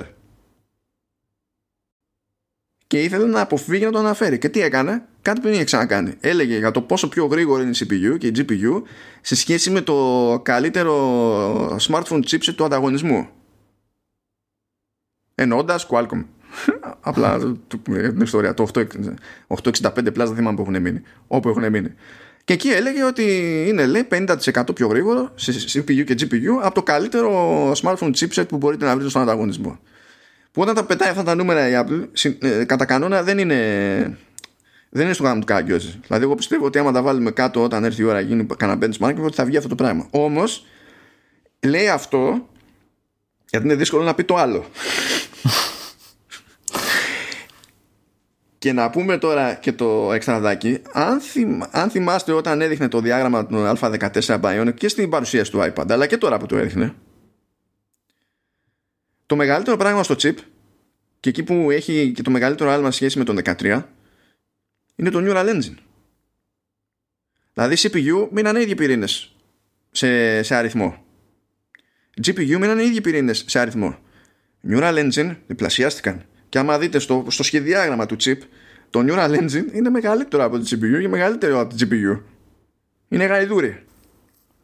Ναι, ε, ε, ε, ίσως, όχι, θα μπει το, τα νανόμετρα είναι για το συνολικό chip, έτσι, δεν είναι... Ναι, είναι για το, συνολικό. Ο χώρος που κερδισανε πήγε, πήγε περισσότερο στην επέκταση του Neural Engine, δεν πήγε στο να χώσουν περισσότερους πυρήνες, δεν πήγαν είτε σε CPU είτε σε GPU, γιατί προφανώς κάτι τους ενδιαφέρει, να το παίξουν αναλόγως. Αυτό θα να σου ρωτήσω, γιατί θα ήταν εύκολο να βάλουν ένα πυρήνα παραπάνω ή δεν ξέρω εγώ τι να ενισχύσουν το, τη CPU ώστε να υπάρχει πάλι το άλμα, έστω το κλασικό άλμα που υπήρχε τόσα χρόνια.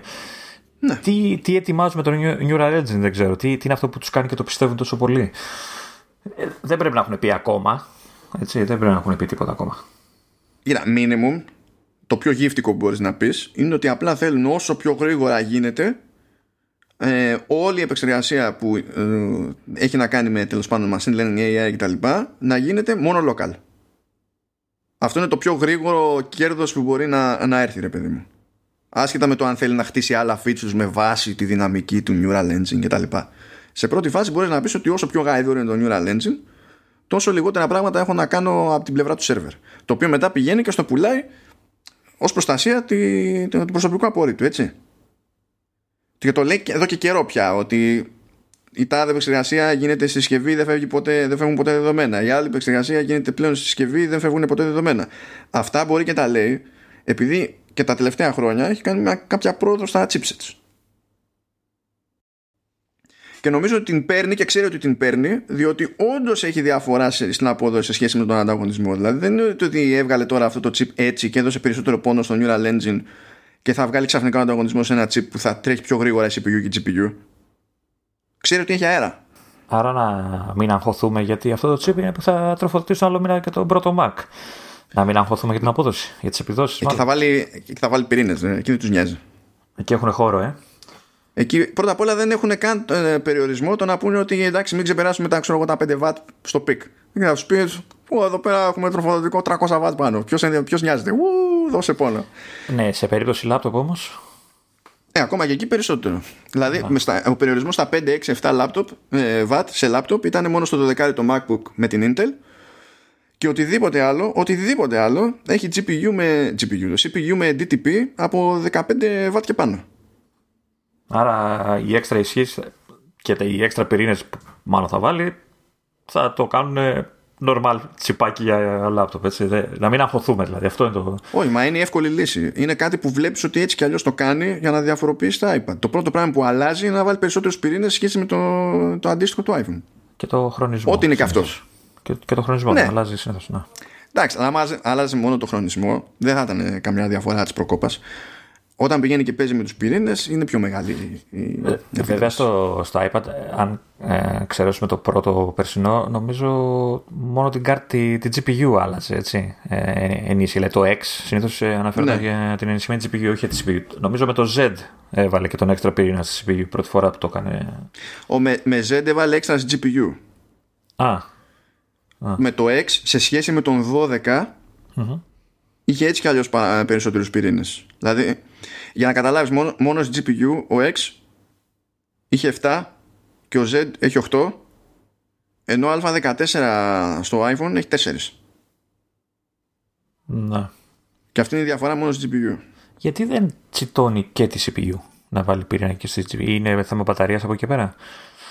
Δηλαδή δίνει πόνο στο, στη GPU και αφήνει το, τη CPU στα ίδια Βασικά δεν άφησα τώρα τη CPU απ' έξω επειδή δεν έχει σίγουρα διαφορά. Την άφησα επειδή δεν θυμάμαι. Οπότε θα πρέπει να το δω τώρα. Έκανες και εσύ κάτι σαν την Apple, έτσι. Εσύ εσύ ε, τώρα... Ναι, και ο, και ο Α12X έχει διαφορά και στη, και στη CPU. Δηλαδή, εκεί που το, το τηλέφωνο έχει δύο ε, πυρήνες υψηλής απόδοσης υψηλής επίδοσης και τέσσερις υψηλή απόδοσης. Στο iPad έχεις τους ίδιους.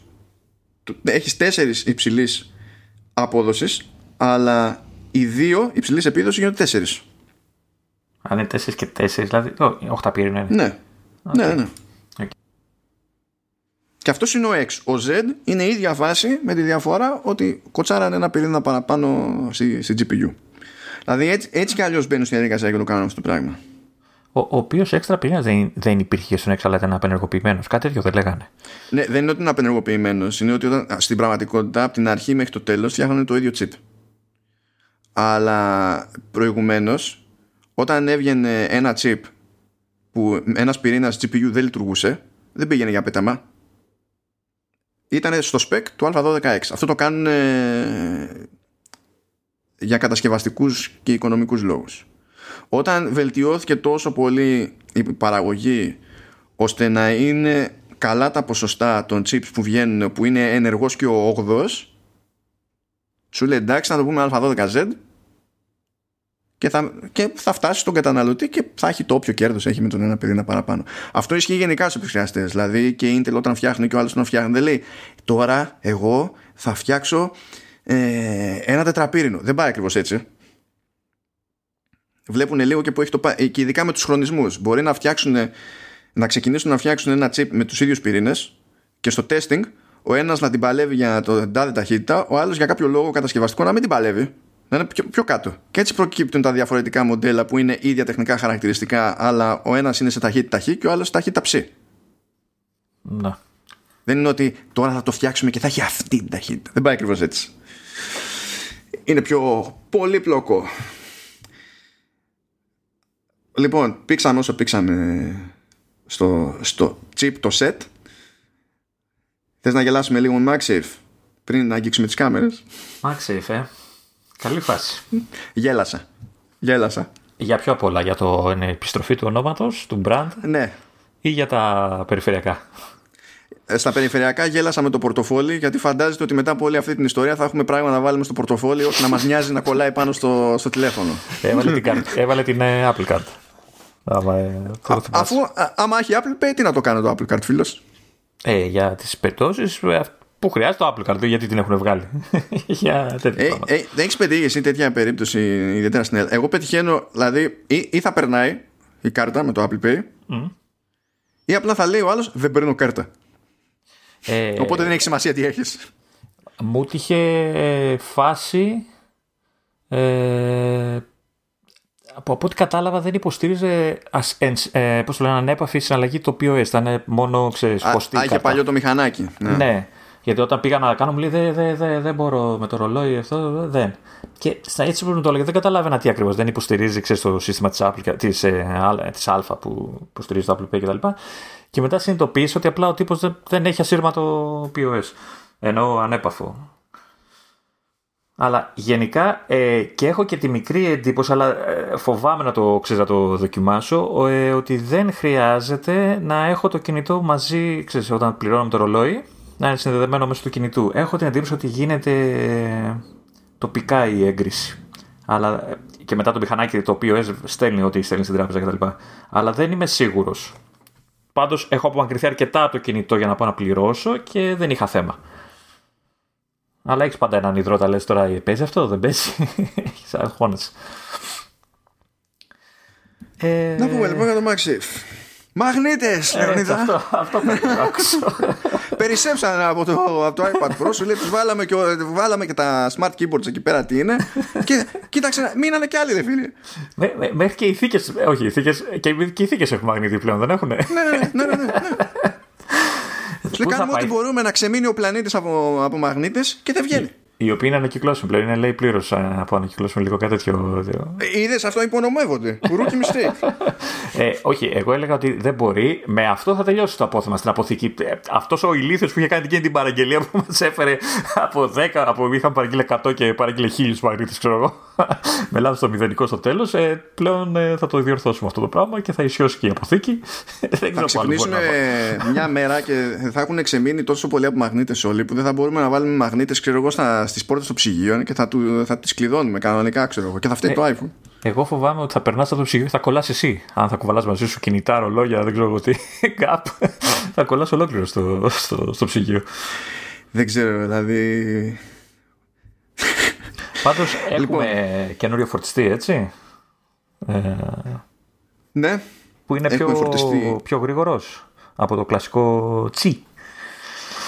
Ε, ναι, είναι λίγο μυστήριο το πράγμα αυτό. Πρώτα απ' όλα να εξηγήσουμε ακριβώς τι γίνεται με το MagSafe. Έτσι. Οι πλάτες των καινούριων iPhone, των, των iPhone 12, έχουν, έχουν μαγνήτες σε συγκεκριμένη διάταξη, ώστε οι αντίστοιχοι φορτιστές MagSafe και τα όποια αξισουάρ MagSafe να κουμπώνουν πάνω, μπαμ, να μπαίνουν και να βγαίνουν εύκολα, αλλά να ε, εξασφαλίζεται κιόλας ότι, ειδικά στην περίπτωση των φορτιστών, έχουμε το σωστό προσανατολισμό, ώστε να μην επηρεάζεται η απόδοση της φόρτισης.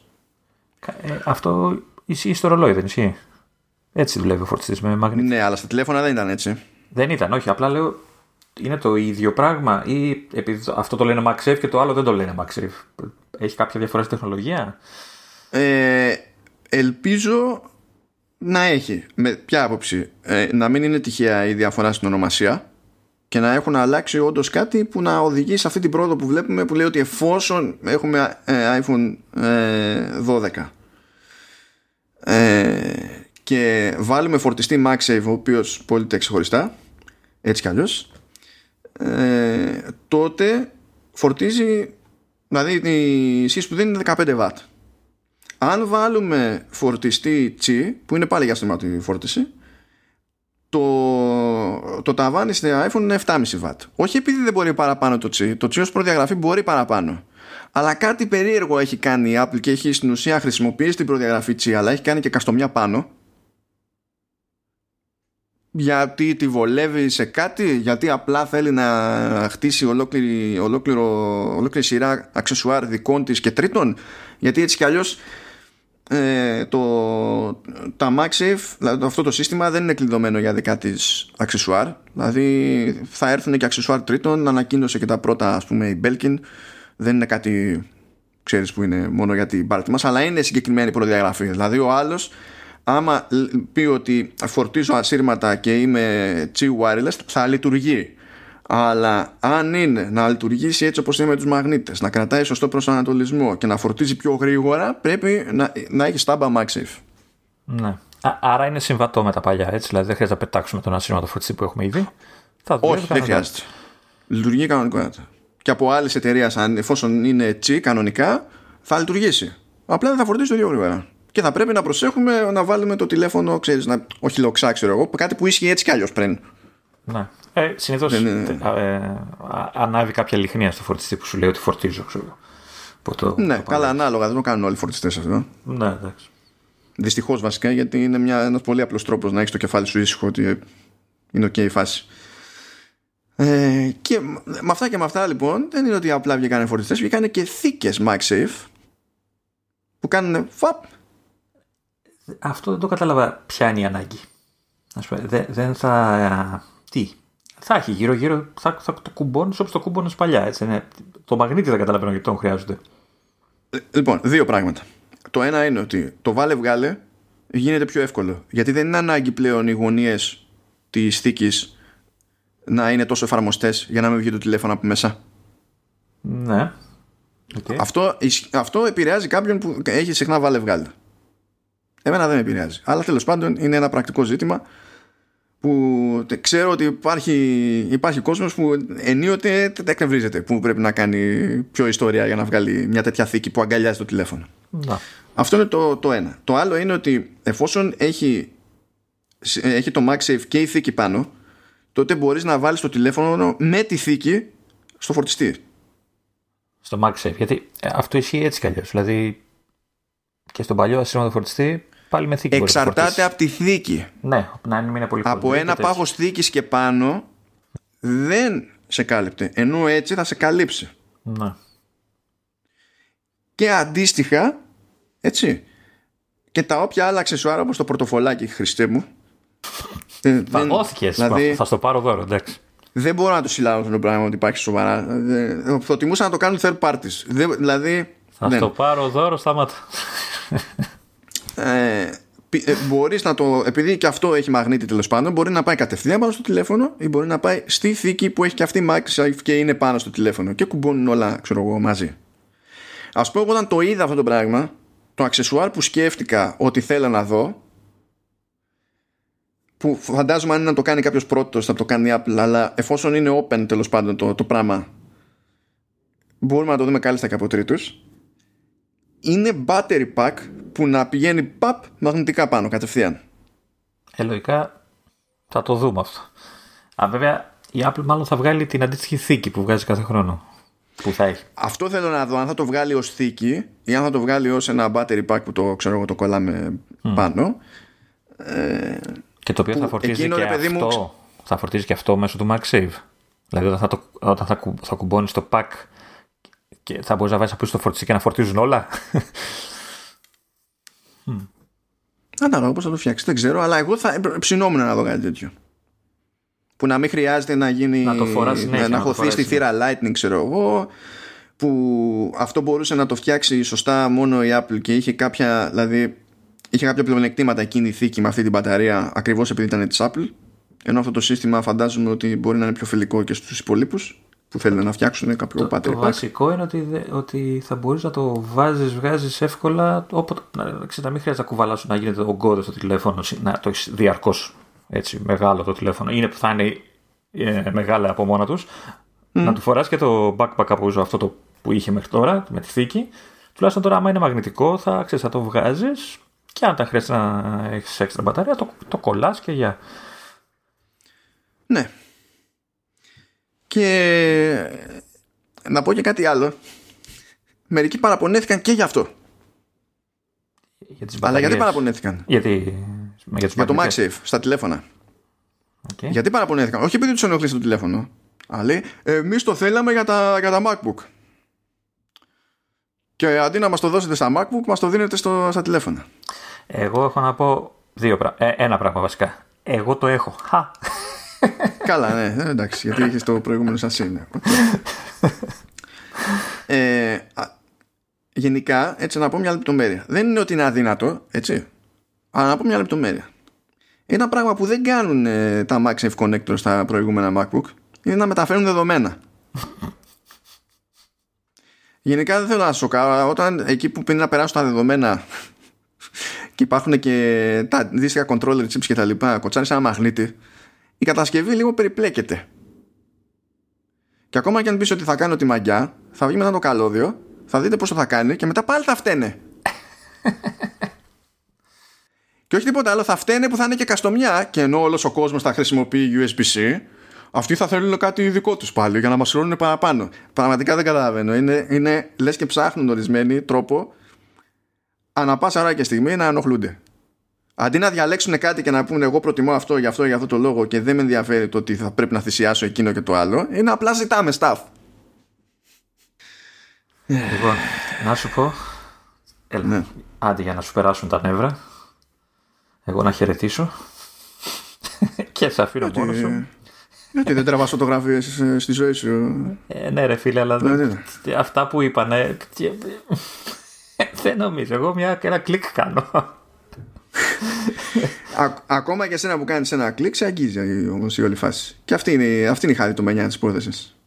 Και δεν το, δεν το λέω για πλάκα. Όχι. Ε, εννοείται ότι ε, ε, χρόνια τώρα κάνει προσπάθειες αυτό το ένα κλικ να βγάζει το καλύτερο δυνατό αποτέλεσμα που μπορεί να βγάλει και έβγε γιατί αυτό είναι που ε, ε, κάνει να ξεχωρίζει μια κάμερα κινητού από μια επαγγελματική κάμερα. Έτσι. Δηλαδή αυτό έχει νόημα να κάνει μια τέτοια κάμερα που την έχεις πάντα μαζί σου.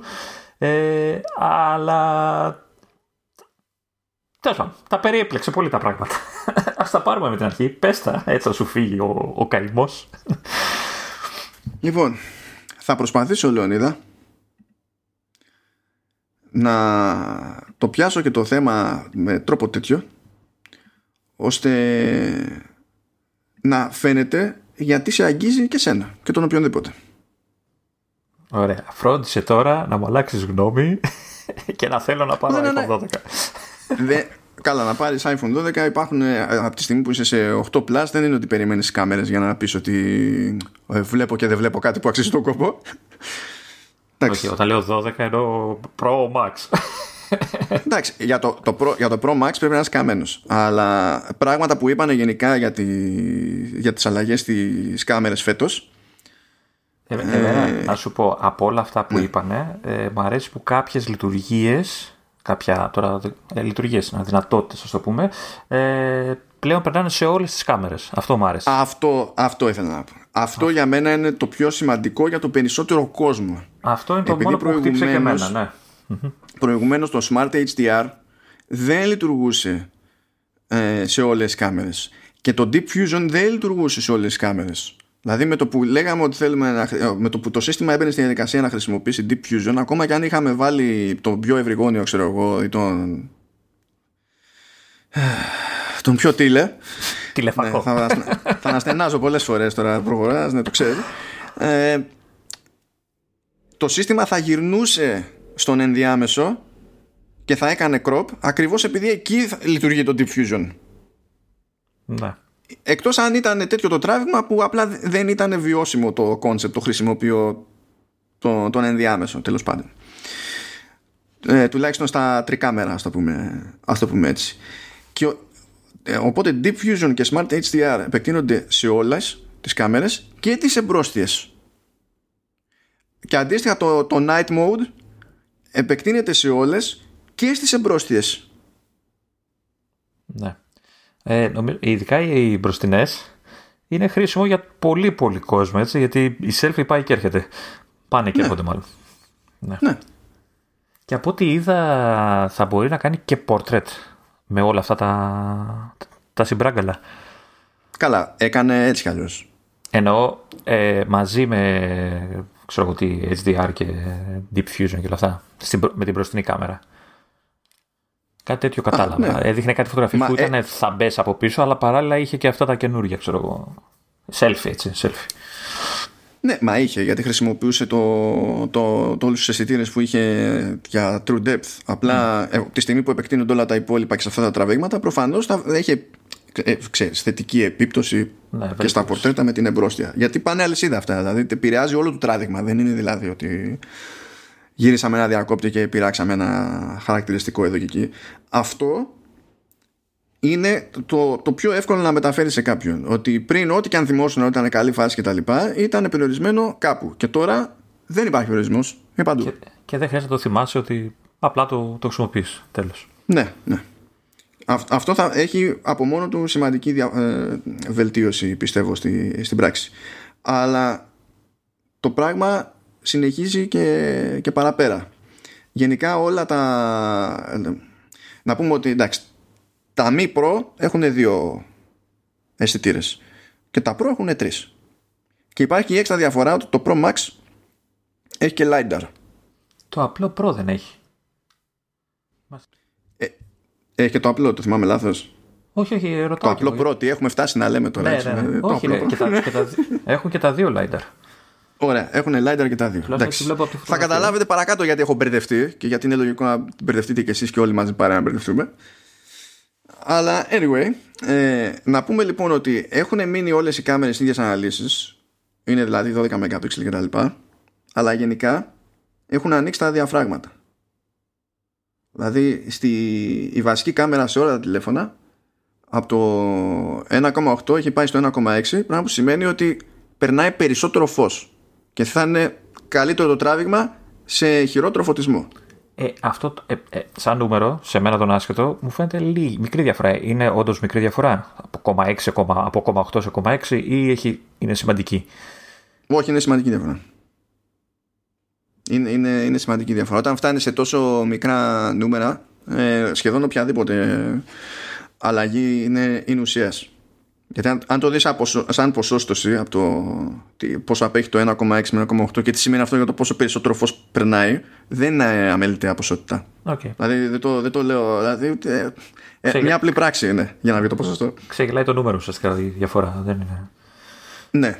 Αυτό ισχύει στη, σε, σε όλες τις, τις βασικές κάμερες. Σε όλα τα μοντέλα και στα τέσσερα. Ειδική αναφορά πρέπει να κάνουμε στην περίπτωση του Pro Max. Γιατί το Pro Max έχει και δύο διαφορές παραπάνω σε αυτή την κάμερα. Πρώτον, έχει μεγαλύτερο αισθητήρα πράγμα που σημαίνει ότι παίρνει ακόμη περισσότερο φως και θα τα πηγαίνει ακόμη καλύτερα σε χαμηλό φωτισμό και έχει διαφορά στη σταθεροποίηση. Εκεί που σε όλες τις άλλες περιπτώσεις έχουμε την οπτική σταθεροποίηση εδώ έχουμε σταθεροποίηση με, ε, με μετακίνηση του αισθητήρα όχι μετακίνηση του φακού. Αυτό είναι κάτι που συμβαίνει σε, σε διάφορες ε, DSLR και mirrorless και τα λοιπά αλλά πρέπει να είναι η πρώτη φορά που συμβαίνει σε τηλέφωνο. Ε, στα, στα παλιότερα γινόταν μετακίνηση του ίδιου του φακού στο, στο 11 και αυτά; Υπήρχε Ναι, μάλλον- γενικά όταν λέμε οπτική σταθεροποίηση, αυτό που συμβαίνει είναι ότι μετακινούνται τα στοιχεία του, του φακού με βάση τα δεδομένα που παίρνει από τους αισθητήρες στο τηλέφωνο για να ρεφάρει για τα κουνήματα. Ναι. Τώρα εδώ δεν θα κινούνται τα στοιχεία του φακού, θα κινείται ο αισθητήρας. Που υποθέτω ότι είναι πολύ καλύτερο. Για το πρωτοβούνι και οι κάμερες. Να σου πω αυτό είναι λίγο σχετικό γιατί ε, στο χώρο των φωτογραφικών μηχανών ε, η αγορά δεν κατέληξε ποτέ στο ότι μία προσέγγιση είναι και καλά καλύτερη από την άλλη. Δηλαδή εδώ νομίζω ότι θα χρειαστεί λίγο testing για να δούμε πώς και τι. Για μένα είναι πιο σημαντικό ότι ο αισθητήρας είναι μεγαλύτερος. Δεν είναι ο μεγαλύτερος εκεί έξω σε smartphone, έτσι. Να. Αλλά είναι πάλι διαφορά που στο τράβηγμα σε, σε χαμηλό φωτισμό ειδικά παίζει ρόλο. Παίζει ρόλο. Κάτι Οπότε ναι, μεν ίδια ανάλυση, ίδιο διάφραγμα, ίδιο εύρος κτλ. Αλλά είναι άλλος αισθητήρας. Άρα μπορεί τα τεχνικά να είναι λίγο μπερδεψούρ και να μην ενδιαφέρουν, αλλά το αποτέλεσμα θα φανεί και στον ε, απλό χρήστη. Αυτό, γιατί ένα μεγάλο ποσοστό των φωτογραφιών που τραβάει ένας χρήστης είναι βράδυ, ξέρεις, σε φάση διασκέδασης και τέτοια. Οπότε θα βλέπει καλύτερες φωτογραφίες σε τέτοιες ε, περιστάσεις. Ναι, και αυτό επηρεάζει ας πούμε και το night mode. Δηλαδή όταν μπορεί ο φακός να πάρει και ο αισθητήρας να τραβήξει περισσότερο φως ε, δεν χρειάζεται να μείνει σταθερό το τηλέφωνο την ίδια ώρα για να βγει η νυχτερινή λήψη σωστή. Γλιτώνεις και από εκεί κόπο, γλιτώνεις διάφορα πράγματα. Τώρα αυτή είναι η βασική, ε, είπαμε για τη διαφορά του Pro Max, όλα τα υπόλοιπα έχουν την ίδια αντιμετώπιση ακριβώς. Τώρα, ε, ως συνήθως το Mi Pro δεν έχει, ας το πούμε, τηλεφάκο. Μόνο στα κινητά λέγεται τηλεφακός αυτό το πράγμα. Τέλος πάντων. Έχουν, έχουν όμως τα Pro. Ναι. Δωδεκάριδες αισθητήρες, οπτική σταθεροποίηση, πάρα πολύ ωραία. Αλλά υπάρχει διαφορά ανάμεσα σε Pro και Pro Max. Για την οποία διαφορά έχω σκέψεις. Εγώ. Άντε, γεια σας. Ε, εδώ νομίζω ότι αυτός που καίγεται λίγο παραπάνω με φωτογραφία εδώ θα μπλέξει τα μπουτια του όχι επειδή δεν καταλαβαίνει τι σημαίνει αλλά επειδή υπάρχει πιθανότητα να μην μπορεί να αποφασίσει εύκολα τι προτιμά. Έχει το, ε, εγώ μάλιστα έχει λιγότερο το Max από το Pro. Έχει 2,2 ε, aperture. Ναι, είναι πιο κλειστό, το, δηλαδή το, η, η, το διάφραγμα. ο τέλε τέλος πάντων, του, ο τίλε στο, στο Pro έχει διάφραγμα 2 και στο Pro Max είναι 2,2. Αυτό σημαίνει ότι ο, ο φακός στο πιο ακριβό τηλέφωνο τραβάει λιγότερο φως. Πράγμα που δυσκολεύει τη ληψη Έτσι, το βλέπεις αυτό και, και τους κάνει λίγο περίεργα. Και λες, να what; Και γιατί έγινε αυτό; Και κοιτάζεις εκεί παραπάνω και βλέπεις ότι δεν έχουν ε, την ίδια εστιακή απόσταση φακή. Ο ένας στο Pro είναι 52 χιλιοστά και ο άλλος είναι 65. Αυτό σημαίνει ότι αν σηκώσεις τα δύο τηλέφωνα αυτά μπροστά σου, ρε παιδί μου, και πας να τραβήξεις με τον τηλεφακό, ο, κατά μία έννοια, ο, το Pro Max στο φέρνει λίγο πιο κοντά σε σχέση με το Pro. Έχει πιο μεγάλο zoom. Μη μου τα κάνεις αυτά, λέω. Μη μου τα κάνεις, αυτά από εκεί. Δεν πετάμε έτσι αυτά, αυτή τη λέξη. Τα ξέρουν ότι ακούω. Αυτό μου μέσα. Λοιπόν, το θέμα ποιο είναι λοιπόν, ότι από τη μία έχεις, ένα, έχεις, ένα, έχεις μια φύρα ρε παιδί μου, ότι είναι λιγότερο φωτεινός, ας το πούμε έτσι, αυτός ο φακός. Άρα υποσυνθήκη θα, κάπου θα σε δυσκολέψει λίγο παραπάνω. Αντίστοιχα, θα, κάπου θα σε διευκολύνει λίγο παραπάνω με τη λογική ότι θα σου φέρει κάποια θέματα λίγο πιο κοντά. Εκεί υπάρχει ο πιο φωτογράφος από το που, που μπορεί να μας ακούει δηλαδή σίγουρα εδώ πέρα κάπου φλιπάρει λίγο και προβληματίζεται ο, ο Γιάννης ο Κανδυλάκης είναι σίγουρο ο οποίος είναι φωτογράφος φωτογράφος οπότε το μπορεί να είναι αλλιώς αυτά τα πράγματα Γενικά το κλισέ στη φωτογραφία είναι ότι ένας λεγόμενος 50 φακός, δηλαδή σαν και αυτό που είναι 52 χιλιοστά, είναι ό,τι πρέπει για πάρα πολλά είδη τραβήγματος που έχεις να κάνεις. Μπορεί να σε καλύψει σε πάρα πάρα πολλά σενάρια χωρίς να σε ενδιαφέρει να κάνεις zoom in, zoom out κτλ. Ο 65 στο Pro Max είναι πιο μυστήρια επιλογή.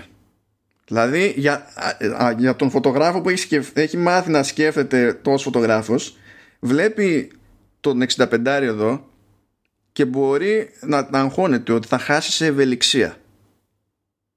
για κάποια σενάρια, για κάποια τραβήγματα. Οπότε φτάνουμε στο αστείο ότι ο καμένος θα πει στη μία κάμερα τη βασική μεγαλύτερος αισθητήρας και πιο ανοιχτό διάφραγμα ναι πάρε τα λεφτά μου και θα κοιτάξει μετά τον dealer και θα πει why; Why; Αφού δίνω παραπάνω γιατί; Γιατί μου το κάνεις αυτό; Δεν είναι ότι και καλά καταστροφή αλλά είναι περίεργο και είναι μια διαφοροποίηση που δεν έχει ξανακάνει μεταξύ Pro και Pro Max η Apple. Είναι λίγο κουφό αυτό. Δεν, δεν καταλαβαίνω καν γιατί αισθάνθηκε την ανάγκη να το κάνει. Δηλαδή η μόνη σκέψη που μπορώ να φανταστώ είναι για να βγαίνει και να λέει ότι το zoom range όχι το zoom, το zoom range γιατί οι άνθρωποι ξέρουν, προσπαθούν να τις καπουλάρουν όχι επειδή δεν θέλουν να τσαντήσουν το βέζο αλλά σου λέει τέλος πάντων να κρατήσουμε για κανένα πρόστιμα.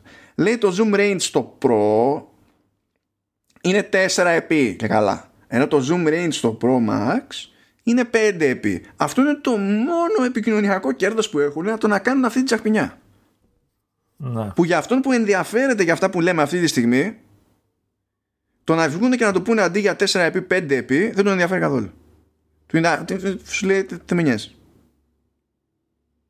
Είναι μπουρδα, τι μου το λες. Και έτσι, έτσι πραγματικά παίζει Bird Είναι τόσο το Bird σε αυτή τη φάση που για πρώτη φορά στη ζωή μου είδα σε product page της Apple στο Pro Max να έχει slider με σημειωμένες τις διαφορές των δύο μοντέλων σε κάθε περίπτωση. Για να μην μπερδευτούμε κι άλλο. Πρώτη φορά το βλέπω αυτό. Η αλήθεια πάντως είναι ότι αυτό δεν θα ενδιαφέρει ιδιαίτερα το, το μέσο χρήστη. Ε, ίσως, λίγο το, ίσως λίγο το σκοτεινό. Ότι μπορεί να το βγαίνει πιο σκοτεινός σε αυτή την κάμερα. Ε, πραγματικά αν είσαι εγκεφαλικά σε φάση που, μπο, που μπορείς να κατανοήσεις αυτές τις διαφορές είσαι αυτός που θα, θα, θα κινηθεί προς το ναι. max και θα, θα, το, θα αναρωτηθεί. Όλοι οι υπόλοιποι δεν θα αναρωτηθούν ποτέ. Είναι σαν να το έχει κάνει η Apple τέλος πάντων ότι το Pro ε, είναι αυτό που ξέρατε πριν ξέρω εγώ σαν φάση φωτογραφικά κτλ και, και το Pro Max έχει κάποιες διαφορές που έχουν διαφορετική σημασία για διαφορετικούς ανθρώπους ανάλογα με το αυτό που τους νοιάζει να τραβάνε είναι με την ίδια λογική που μπορεί καλά εννοείται ότι δεν, είναι, δεν συγκρίνουν τώρα μεγέθη και ούτε καν εύρος διαφοροποίησης και τέτοια. Αλλά ρε παιδί μου, το σκεπτικό φαίνεται να είναι λίγο σαν μια εταιρεία που βγάζει φωτογραφικές μηχανές και βγάζει δύο μοντέλα από την ίδια μηχανή και έχει κάποιες πολύ συγκεκριμένες διαφορές μεταξύ των δύο για να εξυπηρετήσει διαφορετικές ανάγκες και διαφορετικά τραβήγματα. Είναι, μου δίνει αυτή την εντύπωση. Δεν μιλάμε για τόσο μεγάλες διαφορές, αλλά σαν ξέρεις, λογική από πίσω, ξέρω εγώ, είναι ο μόνος τρόπος τον οποίο μπορώ να το καταλάβω.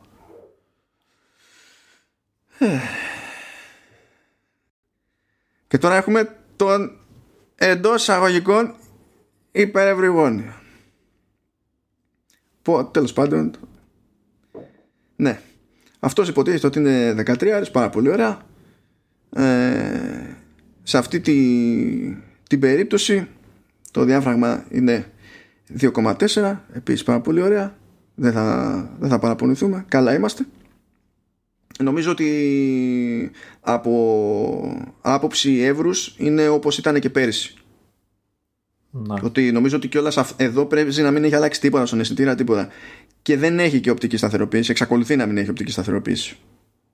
Είναι ξεκάθαρα ο πιο δίστροπο. Ο πιο δίστροπο τέλος πάντων για, για τον πιο απρόσεκτο. Α το πούμε κάπως κάπως έτσι. Υπάρχει ένα αυτό, είναι μία ή άλλη.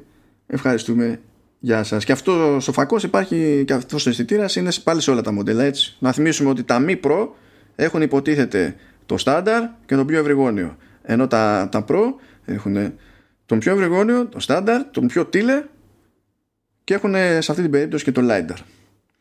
Και ήρθε η ώρα να πούμε ένα πράγμα για το LiDAR και ένα πράγμα για το ρημάδι, το zoom. Με μίσος κάθε φορά να το λέω γιατί αδυνατό. Τι θες να πεις πρώτα; θα πω για το, για το LiDAR.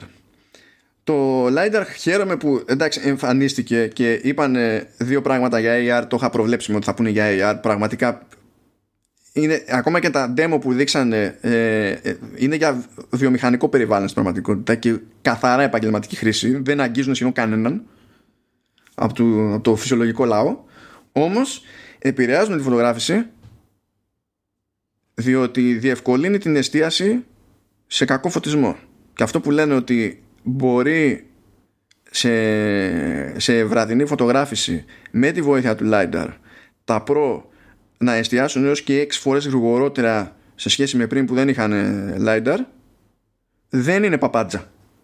Okay. ε, να θυμίσουν λίγο τι είναι ο LiDAR. Ε, αν θυμάμαι καλά είναι αισθητήρας που ελέγχει το βάθος. Ε, ε, πόση ώρα θέλει να επιστρέψει το φως από τη στιγμή που θα γίνει αντανάκλαση του σε κάποιο αντικείμενο, κάτι τέτοιο. Ναι, και έτσι αντιλαμβάνεται τη, τη μορφολογία του χώρου που έχει γύρω-γύρω. Αντιλαμβάνεται πού βρίσκεται το θέμα που είναι μπροστά στο φακό, οπότε μπορεί να υπολογίσει πιο γρήγορα αποστάσεις, να εστιάσει κτλ. Είναι αυτό που είδαμε και στο iPad Pro, που λέγαμε πριν ότι ε, σε περιβάλλον AR, αν ήθελες να κάνεις map το χώρο, έπρεπε να κάνεις ολόκληρη ιστορία. Ενώ με το LiDAR απλά γυρνάς το iPad ξέρω εγώ στο χώρο και το mapping έγινε. αυτό λειτουργεί αυτόνομα, έτσι αυτόματα. Δεν χρειάζεται να κάνει κάτι ο χρήστης. Ναι, δεν μπλέκεις. Ε, εννοώ για τη, για τη φάση της φωτογράφησης, ρε παιδί μου, αυτό που βοηθάει στη φωτογράφηση και στην εστίαση. Το κάνει μόνο του. Τέλος. Okay. Ναι. Αυτό. Από τώρα για το zoom. Καλό μου Engadget. Καλό μου Ars Technica.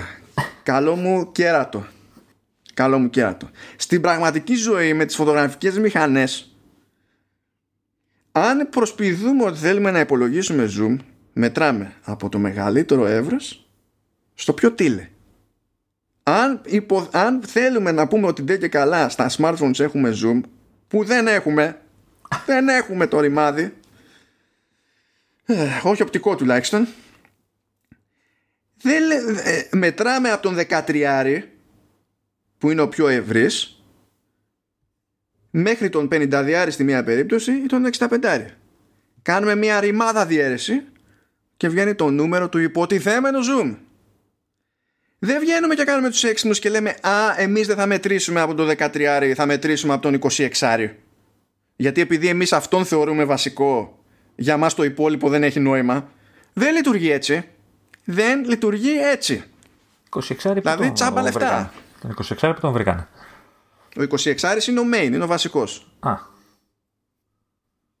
Δηλαδή και καλά είναι, ξέρεις. Αυτό είναι που τον βαφτίζουν wide. Ναι, ναι. Και από, ας το πούμε ότι πιο πριν έχεις τον ultra wide που ανοίγει περισσότερο το πλάνο και από την άλλη έχεις τον telephoto που τον λένε που φέρνει πιο κοντά. Δεν θεωρείτε ότι είναι zoom επειδή ουσιαστικά δεν γίνεται κίνηση του φακού και απλά αλλάζεις φακό; Ναι, αν δεν κινείται ο φακός δεν είναι zoom.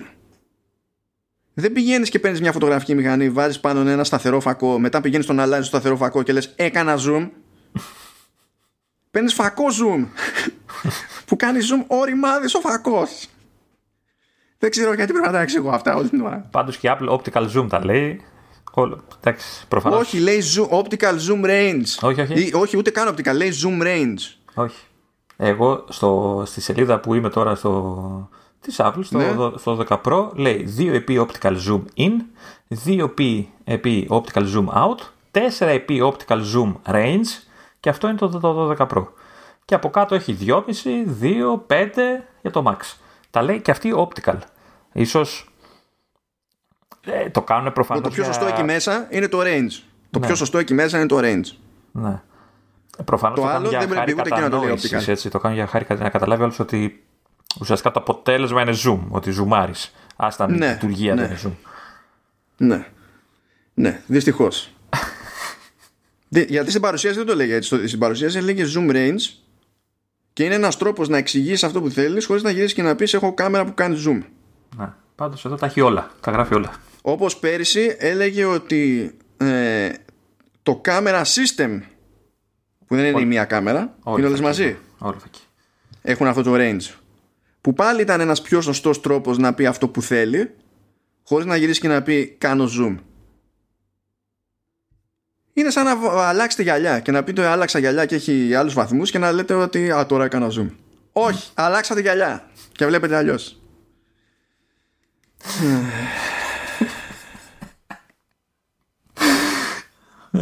Ένα podcast ολόκληρο μόνο για το Zoom. ναι. Σειρά παίρνει το προρο. Εδώ, εδώ θα κάνει check out. Εδώ θα κάνει check out. Λοιπόν, ε, αυτό δεν είναι καθόλου βάσανο, Λεωνίδα. Είναι πάρα πολύ απλό. Το κακό είναι Απλά ότι το κατάλαβα. Το κατάλαβα. Με, ψιλ... με ενδιαφέρει. Επειδή με νέρντουλας μπορεί και να ασχοληθώ. Αν το είχα. Αλλά το κακό είναι ότι το κατάλαβα και ανησυχώ για μένα. Όχι ε, γιατί το, το concept, η χρήση του δεν είναι απλή. Το concept είναι απλό όμως. Ναι, αυτό. Λοιπόν, ένα πράγμα που δεν έκανε ε, η Apple στη δική της την εφαρμογή και δεν είχε και σχετικό API γι' αυτό, δικό της, ήταν το τράβηγμα φωτογραφιών σε, ε, σε μορφή RAW. Που εκεί πέρα απλά καταγράφεται χήμα όλη η πληροφορία που φτάνει στον αισθητήρα. Μπορούσε να γίνει με εφαρμογές τρίτων που είχαν στην ουσία το δικό τους σύστημα για να αποθηκεύσουν RAW. Δηλαδή μπορούσε να γίνει σε iPhone, αλλά σίγουρα δεν γινόταν με σύστημα που είχε σχεδιάσει και API που είχε σχεδιάσει η ίδια η Apple και δεν υποστηριζόταν στην εφαρμογή της κάμερας της Apple. Τώρα λοιπόν μπήκε στη διαδικασία και έφτιαξε ένα τέτοιο API. Γενικά όταν τραβάει κάποιος ρο και πει ας δω τη φωτογραφία, αυτό που βλέπεις σε πρώτη φάση είναι δράμα. Θεωρείται ναι. αυτονόητο ότι θα πάρεις τη, την πληροφορία, θα πάρεις το αρχείο το ρο, θα του αλλάξεις τα φώτα για να έρθει εκεί που το θες. Αλλά το αρχείο αυτό σου δίνει τεράστια ευελιξία στις παρεμβάσεις που μπορείς να κάνεις ευελιξία που δεν υπάρχει σε JPEG που είναι συμπιεσμένο. Υπάρχουν πράγματα που μπορείς να κάνεις σε RAW που απλά δεν γίνονται σε, σε, σε άλλο τύπο αρχείο και συμπίεση κτλ. Τι γίνεται όμως όταν τραβάς με άλλη εφαρμογή RAW είπαμε σου σκάει αυτό το πράγμα και δεν μπορείς να χρησιμοποιήσεις όλες τις βελτιώσεις που κάνει το, το ISP που φτιάχνει η Apple, ας πούμε, για να, που είναι ξέρεις, Smart HDR, ιστορίες και όλα αυτά. Οπότε τι πηγαίνει και κάνει η Apple, λέει ωραία, φτιάχνω το Apple Pro RAW. Που στην ουσία τι θα κάνω. Στο ίδιο αρχείο θα έχω το RAW, όντως, αλλά σε μορφή metadata θα έχω και όλες τις βελτιώσεις που κάνει το, το ISP μου. Αυτό σημαίνει ότι αυτές μπορούν να εφαρμοστούν όπου θες, μπορείς να προβάλλεις μετά τη φωτογραφία RAW και να είναι ανθρώπινη, να φαίνεται κάτι που μπορείς να το παρουσιάσει σε άνθρωπο αλλά αν θέλεις να το πάρεις στο αρχείο μετά και να το αλλάξεις τα φώτα και να μην σε νοιάζουν το, το, το, το, τι έχω, να μην σε νοιάζει τι έχει κάνει στον αυτόματο ξέρω εγώ το τηλέφωνο μπορείς να το κάνεις Ωραία. Είναι, άρα είχε δίκιο αυτό που είπε ότι είναι μια καλή λύση και από τους δύο κόσμους έτσι; Ναι, ναι διότι ε. πριν α, για να πεις τραβάω ρο δεν είχες κάτι usable πριν το περάσει σε, ε, σε editor και να του βάλεις χέρι. Τώρα έχεις κάτι usable με τρόπο που δεν εμποδίζει οποιονδήποτε άλλον να πάρει το ρο και να το κάνει ό,τι του γουστάρει. Ε, και από ό,τι κατάλαβα για το μετά, για την επεξεργασία, ε, θα πρέπει να το υποστηρίξει και η όποια εφαρμογή, δηλαδή Photoshop, ε, δεν ξέρω τι, Lightroom και τέτοια. Ναι, αυτό, κοίτα, τη στιγμή που φτιάξει API και λέει θα διατίθεται κανονικά σε third parties. Είναι θέμα χρόνου. Ναι, δεν, δεν, δεν εμποδίζει. Ε, και αυτό, αυτό, είναι το, αυτό είναι το 50% της μαγκιάς στην όλη μαγκιάς. Να το έκανε αυτό μόνο για την πάρτι της, απλά θα έκοβε δουλειά από τους άλλους. Και θα σε κράταγε σε μια εφαρμογή που δεν έχει κάποια πράγματα που μπορείς να βρεις σε άλλες εφαρμογές, ρε παιδί μου, που είναι πιο μυστήριες, πιο εξειδικευμένες. Ενώ τώρα δεν σε κόβει. Δεν πάει να ασκήσει τις εφαρμογές των άλλων. Οπότε μπορείς να, ε, να, να, να προτιμήσεις όποια εφαρμογή θες να προτιμήσεις τέλος πάντων και σε κάθε περίπτωση να έχεις κάποιο προφανές πλεονέκτημα. Εφόσον σε νοιάζει να κάνεις τέτοιο τράβηγμα, έτσι. Το βασικό που καταλαβαίνω πάντως είναι ότι με αυτό το format ε, θα μπορείς να τραβάς έτσι ε, με την κανονική κάμερα. Έτσι. Με το, δεν χρειάζεται να, να, να σκέφτεσαι εκείνη τη στιγμή ότι α, πρέπει να ανοίξω το, την τάδε εφαρμογή τρίτου για να τραβήξω ρο. Θα ναι, τραβάω, ναι, ναι, τραβάω. Οπότε Βοηθάει Προφανώς δεν υπάρχει ρύθμιση έτσι, γιατί τα αρχαία ρο είναι γαϊδούρια. Είναι δεν θα είναι το default ναι. αυτό το πράγμα. Έτσι. Ναι. Ε, και εννοείται ότι δεν ξεχνάμε ούτε το HIF ούτε το JPEG, τίποτα.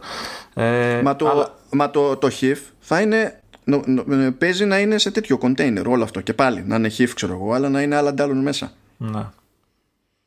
ε, όχι το λέω ότι και καλά για κάποιον που το ενδιαφέρει θα τον βοηθάει να μην χάνει τη στιγμή που λέμε θα πει σε φάση κόσμος, παρέα και τέτοια δεν τραβάς, αλλά ξέρω εγώ, σε, δεν ξέρω τι που μπορείς να το χρησιμοποιήσεις, θα είναι πολύ, πολύ πιο εύκολο.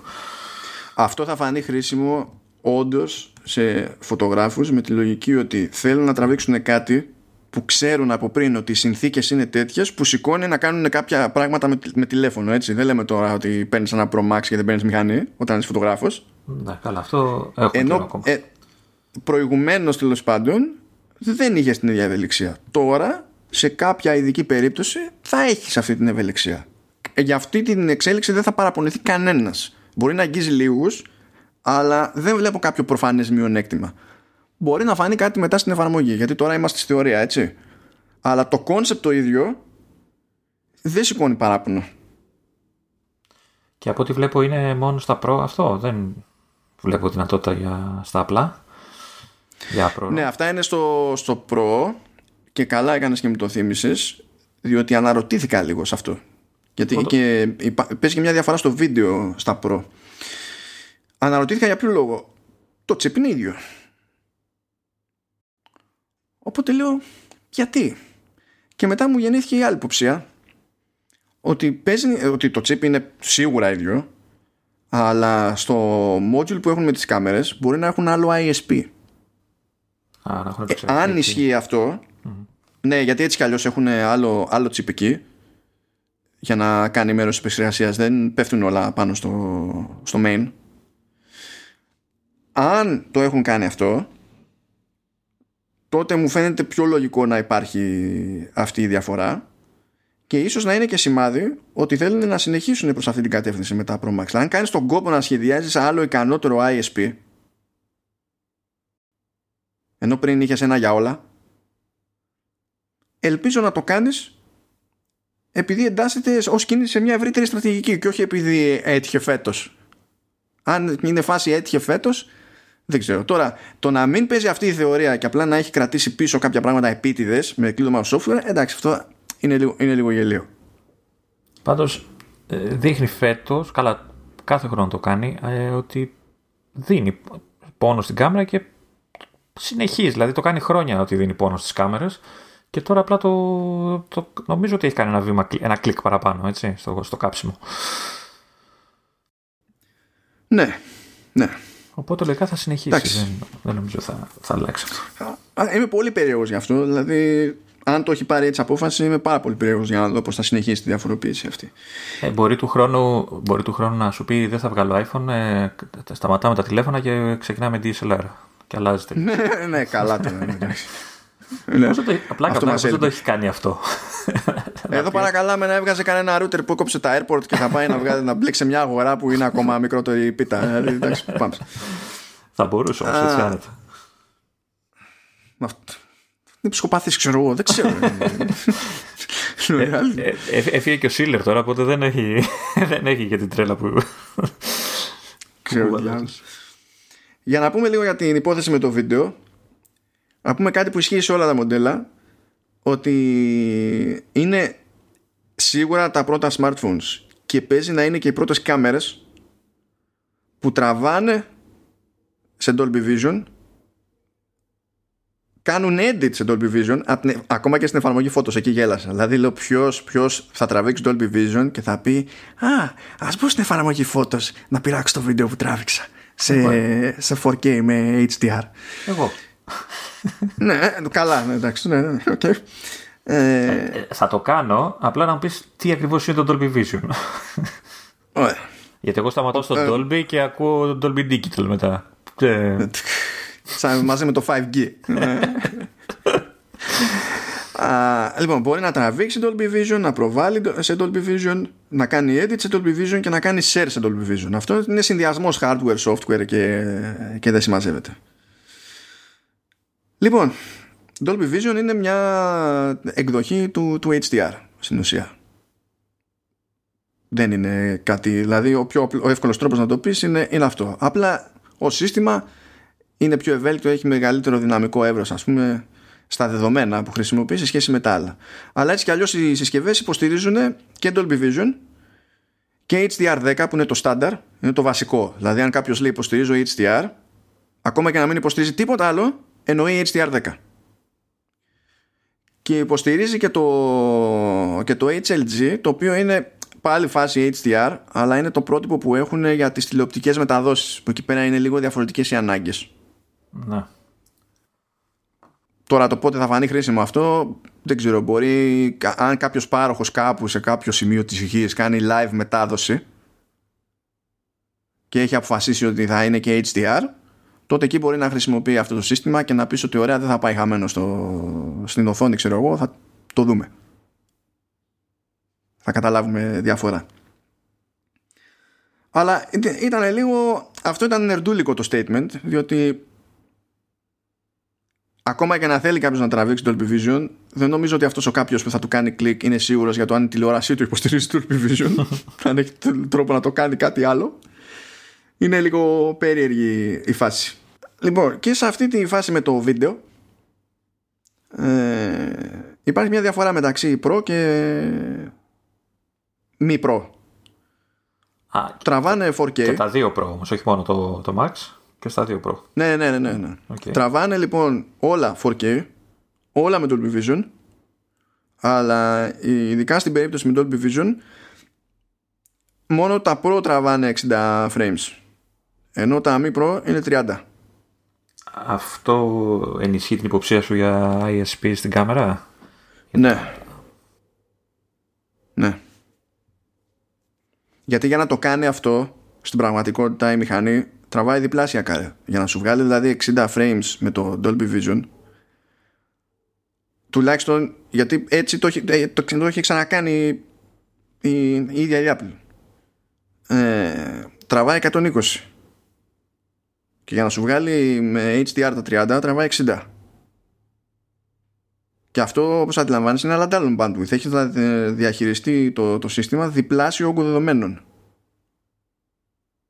αν δεν έχει αλλάξει κάτι στην προσέγγιση της Apple ξέρω εγώ φέτος σε σχέση με πέρυσι. Κάτι μου λέει ότι τα 128 δεν θα φτουράνε με τέτοιες λειτουργίες. Ναι, κάνανε το ψυχικό. Εντάξει, αλήθεια είναι ότι τα, τα Mi Pro είναι 64 μετά πέρανε 128 και 256 GB και τα Pro είναι 128, 256, 512 αλλά εντάξει αν πει κάποιος μισοενδιαφέρομαι για ρο και κάτσα να δω πως τραβάει 60 fps 4K με Dolby Vision κα... τα κλαις όλα κατευθείαν δηλαδή και 512 να πάρεις αν σε ενδιαφέρουν αυτά τα δύο το καθένα ξεχωριστά ή ακόμη χειρότερα και τα δύο ταυτόχρονα δεν υπάρχει σωτηρία θα, το, θα τα μπουκώσεις όλα αλλά τι να πεις. Λοιπόν, συνεχίζοντας.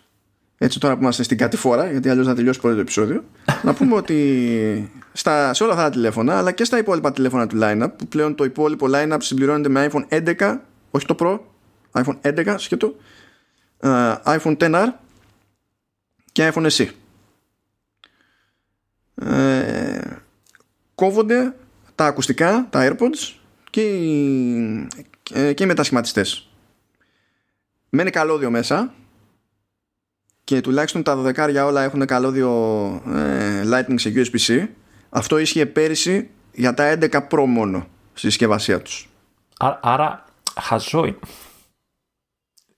Δεν ξέρω αν θες να πεις κάτι άλλο να ξεκινήσω. Ξεκίνα, ξεκίνα και θα συμπληρώσω κι εγώ άμα χρειαστεί. Ε, ε, δεν είναι... Από τη στιγμή... Καταρχάς είναι χαζό που κρατήσανε Lightning.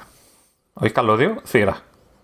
Mm. Έτσι, δηλαδή κάποια στιγμή πρέπει να το πάρουν απόφαση ότι όλα τους, τα, όλες τις συσκευές πρέπει να έχουν USB-C. Να τελειώνουμε με τα παρεδώσει, αντάπτορες, πράγματα κτλ. Ε, και μου βάζουν τώρα ένα καλώδιο Lightning σε USB-C έτσι για να τι, να μην μπορώ να χρησιμοποιήσω το προηγούμενο μου μπριζάκι θα μου πεις κρατάς το παλιό σου καλώδιο αλλά αυτά τα καλώδια όπως ξέρεις δεν είναι και τα πιο ανθεκτικά πράγματα στον κόσμο, έτσι. Α, αυτό, αυτό, ε, ξέρω ότι όλος ο κόσμος έχει την ίδια εντύπωση για αυτά τα καλώδια.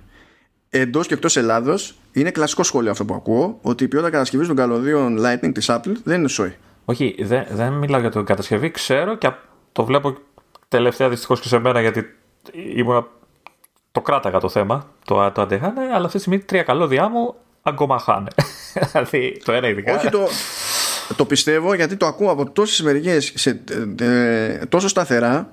Ε, γιατί κόβονται συνέχεια κόβονται στο ίδιο σημείο όλα. Ναι, ναι το, το, πιστεύω, το πιστεύω. Αυτό που δεν πιστεύω είναι πώς την έχω σκαπουλάρει. Ε, ναι, να σου πω πώς. την είχα σκαπουλάρει και εγώ σου λέω μέχρι πρόσφατα. Αυτή τη στιγμή έχω δηλαδή καλώδιο που πεθαίνει και έχω άλλα δύο που είναι έτοιμα. Ε, τα χρησιμοποιείς μόνο σου; Τι εννοείς; Εννοώ ότι δεν τα πιάνει κάποιος άλλος; Εννοούνται αυτά τα πράγματα. Α. Ε, σε μένα δεν υπάρχει αυτό το πράγμα. Εντάξει. Και Κατανοώ το πιθα... λόγο. Πιθανολογώ ότι το ίδιο ισχύει και για τους άλλους, έτσι. Τους περισσότερους. Γιατί ε, εγώ, εγώ και εσύ ξέρουμε να τα χειριστούμε αυτά τα καλώδια. Έτσι. Θα βγάλεις το μπριζάκι και όταν θα το βάλεις στην τσάντα, δεν θα το τυλίξεις. δεν ξέρω εγώ πώς. Έτσι θα είναι πιο. Αλλά δεν το κάνουν όλοι αυτό. Δεν ασχολούνται όλοι με αυτό το πράγμα. Ναι, αυτό πιστεύω ότι αγγίζει και εκείνους που δεν μοιράζονται καλώδια. Γιατί κρίνοντας μόνο από το πώς διπλώνουν ναι. κάποιοι άνθρωποι τα καλώδια γενικά. ναι. Και ε, σου έχω και περίπτωση χρήσης που πραγματικά δεν θέλω να την περιγράψω, αλλά κάποια στιγμή αξίζει να. να, να, δεν ξέρω, να, να στο γράψω βίντεο, να έρθεις να το δεις από κοντά. Έτσι, για να δω τη φάτσα σου είναι απορριμμένη. Αλλά τέλος πάντων δεν είναι επί του παρόντος αυτό. Αλλά γυρνάω τώρα. Σου βάζω αυτό το καλώδιο το οποίο ουσιαστικά μπορείς να το χρησιμοποιήσεις με μπριζάκι USB-C το οποίο βγήκε πότε; Πέρ, πέρσι, ούτε καν πέρσι. Με το, με το Pro δεν βγήκε το USB-C. Τα, τα Στα τηλέφωνα εννοείς. Ναι. Ε, ε, ε, και μιλάμε πάντα για, τη, για την μπάντα του, του μετασχηματιστή. Για καλά μετασχηματιστής ναι. να έχεις πάνω USB-C. Ναι, το ναι, αυτό έγινε πέρυσι στα Pro, τα 11. Υπήρχε στα. Εγώ νομίζω ότι είναι μόνο στα iPad. Ε, οι υπόλοιποι θα χρειαστεί είτε να κρατήσουν τον παλιό τους φορτιστή, ο οποίος δεν ξέρουμε σε τι κατάσταση θα είναι το καλώδιο κτλ. Το μπριζάκι είναι OK. Ε, ή να αγοράσουν καινούριο μπριζάκι, USB-C κτλ. Ε, καταλαβαίνω, κοίτα, δεν θα κρινιάξω, καταλαβαίνω όλα αυτά που είπανε περί οικολογίας. Έτσι, και Εντάξει, τα... η αλήθεια είναι ότι αυτά που λένε Ισχύουν. Ισχύουν. Και, δεν, και... δεν πιστεύει κανένας ότι αυτός είναι ο λόγος, ο ένας και μοναδικός που γίνεται αυτή η κίνηση. αλλά ότι ισχύει το περιβαλλοντολογικό, ισχύει. Καλό λοιπόν, αλλά αυτό ήθελα να σου πω ότι όπου και να το πεις, η απάντηση θα είναι είναι τσίπηδε. Ή ε, ε, γιατί δεν είναι πιο φθηνό το τηλέφωνο. Γιατί οι τιμές που θα πούμε παρακάτω ε, είναι ίδιες. ίδιες. Ε, Μετά από το περσινό line από όταν ναι, ήταν ναι, ναι. φρέσκο, ναι, έχουν μείνει ίδιες. Ε, για δεν μειώνεται το κόστος του, της συσκευής. Ε, ή, σε ιδανική περίπτωση, γιατί δεν μειώνουν το κόστος το, του φορτιστή. Δηλαδή, Πα, το έκαναν. Το κάνανε. Μπράβο. Ναι, ρίξανε ένα δεκάρικο κάτω και τα AirPods και, τους, ε, και το φορτιστή το, τον 20 Σάββατο. Ο οποίος 20 Σάββατος είναι αυτός που δίνανε ε, πιο πρόσφατα με το, με το iPad Air ή με το...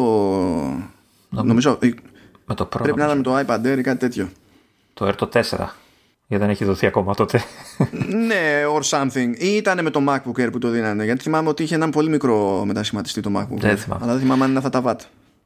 Ε, αν το κάνανε, OK. Okay. Το, το κάνανε ε. και θεωρώ αδιανόητο ότι το έκαναν και προτίμησαν να μην το αναφέρουν πάνω στην παρουσίαση. Γιατί δεν το αναφέρανε; Δεν δηλαδή, ξέρω. Για να δημιουργήσουν γκρινιά. Ε, για μένα, και, και εγώ νόμιζα ότι δεν έγινε προσαρμογή και το πήραν όλοι χαμπάρι μετά, κατόπιν εορτής. Ότι πήγαν ένα δεκάρικο κάτω. Από εκεί που τα έπαιρνες καλά τα AirPods που τα έκαναν 30, ήταν προσβολή στην ανθρωπότητα. Έτσι. Αλλά τέλος πάντων τα πήγαν στο, στα 20, που ακόμη και έτσι είναι προσβολή στην ανθρωπότητα. Το, το, το μετασχηματιστή που τον είχαν 30 και τον πήγαν 20, λες, ε, είναι πάλι 20 ευρώ, αλλά τουλάχιστον το έριξες. Είναι χωρίς καλώδια, έτσι. Ποτέ θα Ναι, μιλάμε μόνο για τον brick. Να. Ναι. Υποτίθεται έχεις το καλώδιο της συσκευασίας. OK. Okay. Ε, εντάξει. OK. Okay. Καλή κίνηση. Καλή κίνηση. Αυτό βέβαια δεν εξηγεί το αρχικό κόστος. Ότι ε, ο άλλος θα γυρίσει και δικαιολογημένα θα σου πει. Εσύ μπορεί να, του, να προσπαθήσει να του πεις ότι ξέρεις, Α, τι καλό που κάνουν στο περιβάλλον. Και όντως. Αλλά θα σου πει, Εγώ, κύριε, σου δίνω ένα χιλιάρικο, ενάμιση, 800 ευρώ, 900 πόσα θα δώσω και δεν μου παρέχεις τα στοιχειώδη. Και πριν αρχίσουν να, να το παίζουν μούρες οι αντροϊντάδες και όλα αυτά, ε, hold that thought. Γιατί έρχεται και σε εσάς. ναι, ναι. Είναι, είναι Την έχετε ξαναπατήσει. Ναι, Κράσατε ναι, ναι. όταν κόπηκε το audio jack και μετά είδαμε τι έγινε. Ναι, ναι. Ε, μην χαίρεστε γιατί αυτό από ό,τι καταλαβαίνω είναι, θα γίνει συνολικά έτσι. Δεν υπάρχει περίπτωση. Αλλά ο, του άλλου του κακοφαίνεται γιατί πάει και σου δίνει πολλά λεφτά και για κάποιους αυτό μπορεί να είναι και ξέρω εγώ, το πρώτο iPhone. Ρε φίλε, δεν έχω άλλο μπριζάκι. Εσύ μπορεί να λες ότι υπάρχουν δύο πόσα δισεκατομμύρια μπριζάκια στον κόσμο, αλλά εγώ δεν έχω. Άρα με αναγκάζεις ναι. και παίρνω πιο ακριβό τηλέφωνο. Παρόλο που εγώ σου δίνω πολλά λεφτά, εσύ αυτό που μου προσφέρεις δεν μπορώ να το λειτουργήσω κατευθείαν. Ταυτόχρονα, όπως αντιλαμβάνεσαι, αυτό είναι πρόβλημα μία φορά. Την πρώτη. Σαφώς. Σαφώς. Αυτό και εκεί είναι που μπλέκει μετά με το περιβαλλοντολογικό. Ναι, αλλά η κακή εντύπωση μία φορά χρειάζεται για να δημιουργηθεί. Για τους Καλά, στην περίπτωση της Apple δεν χρειάζεται και μία. Κάθε μέρα βρίσκεται χώρος για μια κακή εντύπωση. Δεν έχει σημασία. Εντάξει, ναι, αλλά σου λέω τώρα. Ε, δεν θα σου κακοφαινότανε. Και θα σου κακοφανεί. Α ήταν εσύ, εγώ ή έχουμε 30 μπριζάκια εκεί κάθοντα, ας πούμε. Λέμε τώρα. Έτσι. Ναι, ναι, ναι. Ναι. Και δυστυχώ. Όπως μου κακοφαίνεται και ο φορτιστής του Switch. Που επίτηδες δεν έχει αποσπόμενο καλώδιο. Για να με ενοχλεί. Απλά. ναι. ε, καινούριο podcast λοιπόν. ναι. Ε, νομίζω η Nintendo το έχει κάνει πρώτη φορά, δεν το έχει κάνει. Με, με ποιο η Nintendo το έχει κάνει μετά, από κάποια έκδοση του 3DS και μετά δεν έβαζε καθόλου. Νομίζω ότι όταν έβγαλε τα Excel ή όπως διάλογο τα έλεγε, έχω μπερδευτεί πλέον. Και έχω την εντύπωση ε, δεν ότι είχε. ούτε στο Super NES Mini και σε αυτά τα, τις mini κονσόλες έβαζε μπριζάκι. Όχι, ε, γιατί εκεί τραβάει, τραβάει από USB έτσι κι αλλιώς. Λέει βάλει το πάνω στην τηλεόραση. Ναι. Άμα δεν έχει όμως τηλεόραση, τι γίνεται; Ε, εκεί μπορείς να. Ε, ναι, εκεί βέβαια τους δικαιολόγησε γιατί λες, ρε φίλε, ξέρω εγώ πόσο παλιά είναι τηλεόραση. Όχι, έχει. δεν έχει, να έχει. Δεν έχει ελεύθερη εννοώ. Γιατί δεν είναι και τόσες πια. Μέχρι τέσσερις. Εντάξει, με αυτή τη λογική δεν έπρεπε να πάρεις. Ε, ωραία, αν το πάμε έτσι. Αξιοκύλουμε τώρα. Για, γιατί παίρνεις mini console της Nintendo και, την, ε, και φροντίζει να σου πάρει μια θέση HDMI στην τηλεόραση, λες και έχει 25 θέσεις και το πιο σημαντικό είναι το, το NES Classic. Δεν το φοράς μόνιμα, εντάξει, δεν το τοποθετούμε. Τέλος πάντων, έλα. Α γυρίσουμε στα, στα θέματα. Ναι, ναι. Ε, το λοιπόν... κακό είναι ότι, το, ότι προσπαθούν, μάλλον γίνεται ένα πολύ καλό πράγμα. Δηλαδή, αν τα νούμερα που λέγανε για. Μιλάω για το οικολογικό το κομμάτι. Αν τα νούμερα που λένε δεν έχουν κάποια δόση υπερβολής, ε, είναι πολύ σημαντική η επίπτωση που έχουν οι όλοι αυτοί οι φορτιστές και στο περιβάλλον κτλ. Δυστυχώς, κανείς δεν πιστεύει ότι το κάνουν μόνο γι' αυτό και δεν υπάρχει περίπτωση να το πιστέψει ό,τι και να πει η Apple και η όποια Apple. Αυτό είναι το, ίσως το πιο μεγάλο πρόβλημα από όλη αυτή ε, την κίνηση. Μα εννοείται ότι δεν είναι μόνο γι' αυτό. Εννοείται ότι δεν είναι μόνο γι' αυτό. Διότι να πούμε τώρα το εξής. Γλιτώνει ότι γλιτώνει μόνο και μόνο που ε, δεν κατασκευάζεται και, και δεν καταλήγει να είναι κάπου στα ζήτα σε ένα στριτάρι ένας, ένας φορτιστής για χρόνια, ξέρω εγώ. Okay. Γλιτώνει επειδή καταλήγει με μικρότερη συσκευασία και γλιτώνει μεταφορικό κόστος. Έτσι, γιατί μπορεί να βάλει στη, σε μια παλέτα πολλά περισσότερα τηλέφωνα. Αυτό σημαίνει ότι γλιτώνει διαδρομές είτε με αεροπλάνο είτε με πλοίο. Αυτό σημαίνει ότι ε, πέραν το ότι έχει εκεί οικονομία στο, στο κόστος της μεταφοράς γλιτώνεις γιατί φυσικά δεν καταναλώνεται καύσιμο δεν, δεν, δεν, δεν, δεν και τα λοιπά έτσι. Και αυτό ενδεχομένως μπορεί να κάνει και πιο γρήγορη τη διανομή των νέων μοντέλων σε περισσότερες χώρες. Υπό φυσιολογικές συνθήκε βέβαια, όχι επί κορονοϊού, αλλά τέλος πάντων. Ε, ταυτόχρονα, αν τα βάλουμε κάτω, έτσι, κάποιος που είναι Android και σκέφτεται να κάνει πέρασμα σε iPhone, είναι πιο πιθανό να έχει μετασχηματιστεί με USB-C από τα τελευταία του τηλέφωνα σε σχέση με, με, το, με κάποιον που τόσα χρόνια έπαιρνε iPhone. Ε, σε εκείνον η τριβή, κατά τραγική ηρωνία, παίζει να είναι μικρότερη εφόσον αποφασίσεις να κάνει το άλμα. Όποιος έχει περσινό Pro, έχει ήδη το μετασχηματιστή που χρειάζεται. Όποιος έχει iPad Pro, έχει ήδη το μετασχηματιστή που χρειάζεται. Όποιος έχει οποιοδήποτε MacBook ε, κυκλοφόρησε από το 2015 και έπειτα ε, έχει μετασχηματιστή που κάνει. Οποιοςδήποτε έχει Switch έχει μετασχηματιστή που του κάνει. Α, κάνει αυτά, δεν switch, ε. αυτά δεν είναι δικαιολογία για, για, για, το, για το ότι πάει να γλιτώσει κανένα φράγκο η Apple. Έτσι. Η, η ερώτησή ε. μου είναι η εξής. Τα μπριζάκια light, ε, τα κλασικά μπριζάκια με το USB-A παίζουνε; Ναι. Κανονικά. Ναι. Δεν έχουμε θέμα. Εντάξει. Ναι. Okay. Αν έχεις τέτοιο φορτιστή με τέτοιο καλώδιο, θα φορτίσει, δεν θα σου πει όχι. Okay. Απλά με το USB-C ε, κερδίζεις κάποια. Όχι, είναι το μπριζάκι συνήθως πιο δυνατό, οπότε κερδίζει ταχύτητα. Ε, Εκεί ξανά από τη συσκευή έχει, μπορεί να δώσει περισσότερα watt, εντάξει, αλλά αυτό το υποστήριζε σε κάποιες περιπτώσεις και με το άλλο το τέτοιο. Δεν ήταν. Να, να. Έτσι. Ε, οπότε, ωραία το κομμάτι της Apple. Ωραία, ξέρω εγώ, πες είναι τσίπιδες και δεν ξέρω και εγώ τι. OK. Okay. Αλλά βάζοντας την Apple την ίδια στην άκρη, η κατάσταση στην πραγματικότητα δεν είναι σαν φάση ε, κόψανε το dock connector και τώρα έχουν lightning και τι θα γίνουμε, είμαστε ξεκρεμαστοί.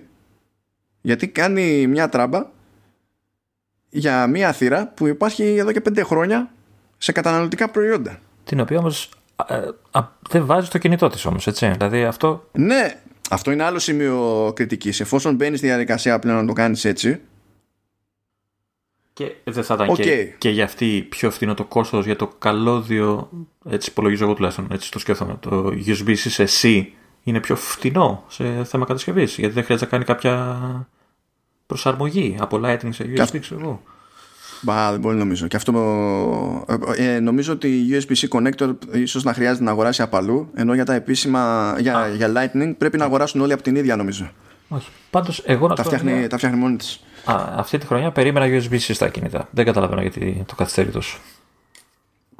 Εγώ δεν περίμενα, κυρίως επειδή εξακολουθώ να μην μπορώ να ποντάρω στο αν κάποια στιγμή απλά όπως κάνει και με τα iPad θα το πάρει απόφαση και θα κάνει τράμπα ή θα μας τρολάρει όλους ειδικά και φέτος που βλέπω τη φάση με MagSafe αν θα μας τρολάρει όλους και θα πει τα κοβόλα Εντάξει, υποτίθεται Γιατί τους ότι... έχω για τόσο μουρλούς. Αν ήταν άλλη εταιρεία, θα έλεγα ότι εντάξει, απλά κάποια στιγμή θα το πάρει απόφαση και θα βάλει USB-C. Αλλά επειδή είναι μουρλή, αναγκαστικά σκέφτομαι και το άλλο. Σαν ενδεχόμενο. OK, okay, αλλά έτσι δεν πάει και στράφι ο κόπος που κάνανε με το iOS 14 και τα υποστήριξη δίσκων, στικακίων και όλα αυτά που βάλανε. Αυτό είναι θέμα χρήσης, γιατί θα σου πει πόσο συχνά το κάνεις αυτό με τηλέφωνο. Εδώ με iPad είναι πιο συχνά το κάνεις. Εντάξει. Μην το λες. Γιατί με το iPhone τραβάς φωτογραφίες, δεν τραβάς με το iPad. Αν θες δηλαδή να τις τραβήξεις κατευθείαν. Ε, υποτίθεται ότι από το iPhone κατευθείαν τις τραβάς στο laptop σου ή οποιοδήποτε. Γι' αυτό για εσένα έχω μια ωραιότατη συνδρομή για iCloud Storage για να αξιοποιήσεις το library. Και θα περιμένει, θες να πεις ο φωτογράφος on the field να κάνει sync μέσω δεδομένων προωρό αρχεία. Όχι, δεν παίζει, αλλά ε, σε αυτές τις περιπτώσεις υπάρχουν ε, έτσι κι αλλιώς δίσκοι εξωτερικοί ήδη, ρε παιδί μου, που κάνουν peer-to-peer και στέλνεις τα τέτοια μπαμ χωρίς να τα συνδέσεις. Το οποίο φυσικά είναι πιο ακριβή λύση από το να πεις κοτσόρο ένα καλώδιο. Και εκ ορισμού είναι πιο αργή λύση. δεν στο λέω τώρα για, για εξυπνάδα. Ναι. Αλλά όλα αυτά είναι πράγματα που μέσα στο μυαλό της Apple μπορεί να θεωρηθούν fair trade. Έχουμε δει πιο κουλά γι' αυτό. Οπότε ναι διστάζω να, να, να ποντάρω. δεν βάζω λεφτά εγώ σε τέτοιο στοίχημα, ρε παιδί μου. Σε άλλα βάζω, σε αυτό δεν βάζω. Αλλά ναι, anyway. Τελειώνουμε εδώ. Λοιπόν. Τα είπαμε όλα. Να, εφόσον είμαστε στη φάση με ακουστικά, ξεακουστικά και πώς θα γίνει τώρα και δεν έχουμε και κάποιος θα πρέπει να πάρει που ίσως δεν έχει ε, και σου ξεμόξου μανταλάκια, να πούμε ότι έκανε και ένα άλλο στα κρυφά, το οποίο δεν ανέφερε καθόλου στην παρουσίαση. Το οποίο εντάξει το καταλαβαίνω γιατί δεν είναι με branding Apple. Έτσι. Και αυτά πάντα τα ανακοινώνει ξεχωριστά. Αλλά ανακοινώσε τα Beats Flex. Τα οποία Beats Flex ακολουθούν τη σχεδιαστική γραμμή των Beats X, τα οποία αντικαθιστούν. Και έχουν το, το, το chip Έχω ξεχάσει πλέον και πως το... Α, το, το W1 που έχουν τα original AirPods. AirPods. Τα original όμως, έτσι. Δεν είναι το W2, ούτε το H1 που έχουν τα AirPods Pro. Και τα τιμολόγια 50 δολάρια. Ε, ενσύρματα είναι αυτά, ενσύρματα. όχι, είναι ενσύρματα. Μα γιατί έχει το W1. Α, οπότε σου λέει. Είναι ασύρματα. Σου δίνω και μια φθηνή ασύρματη λύση ουσιαστικά.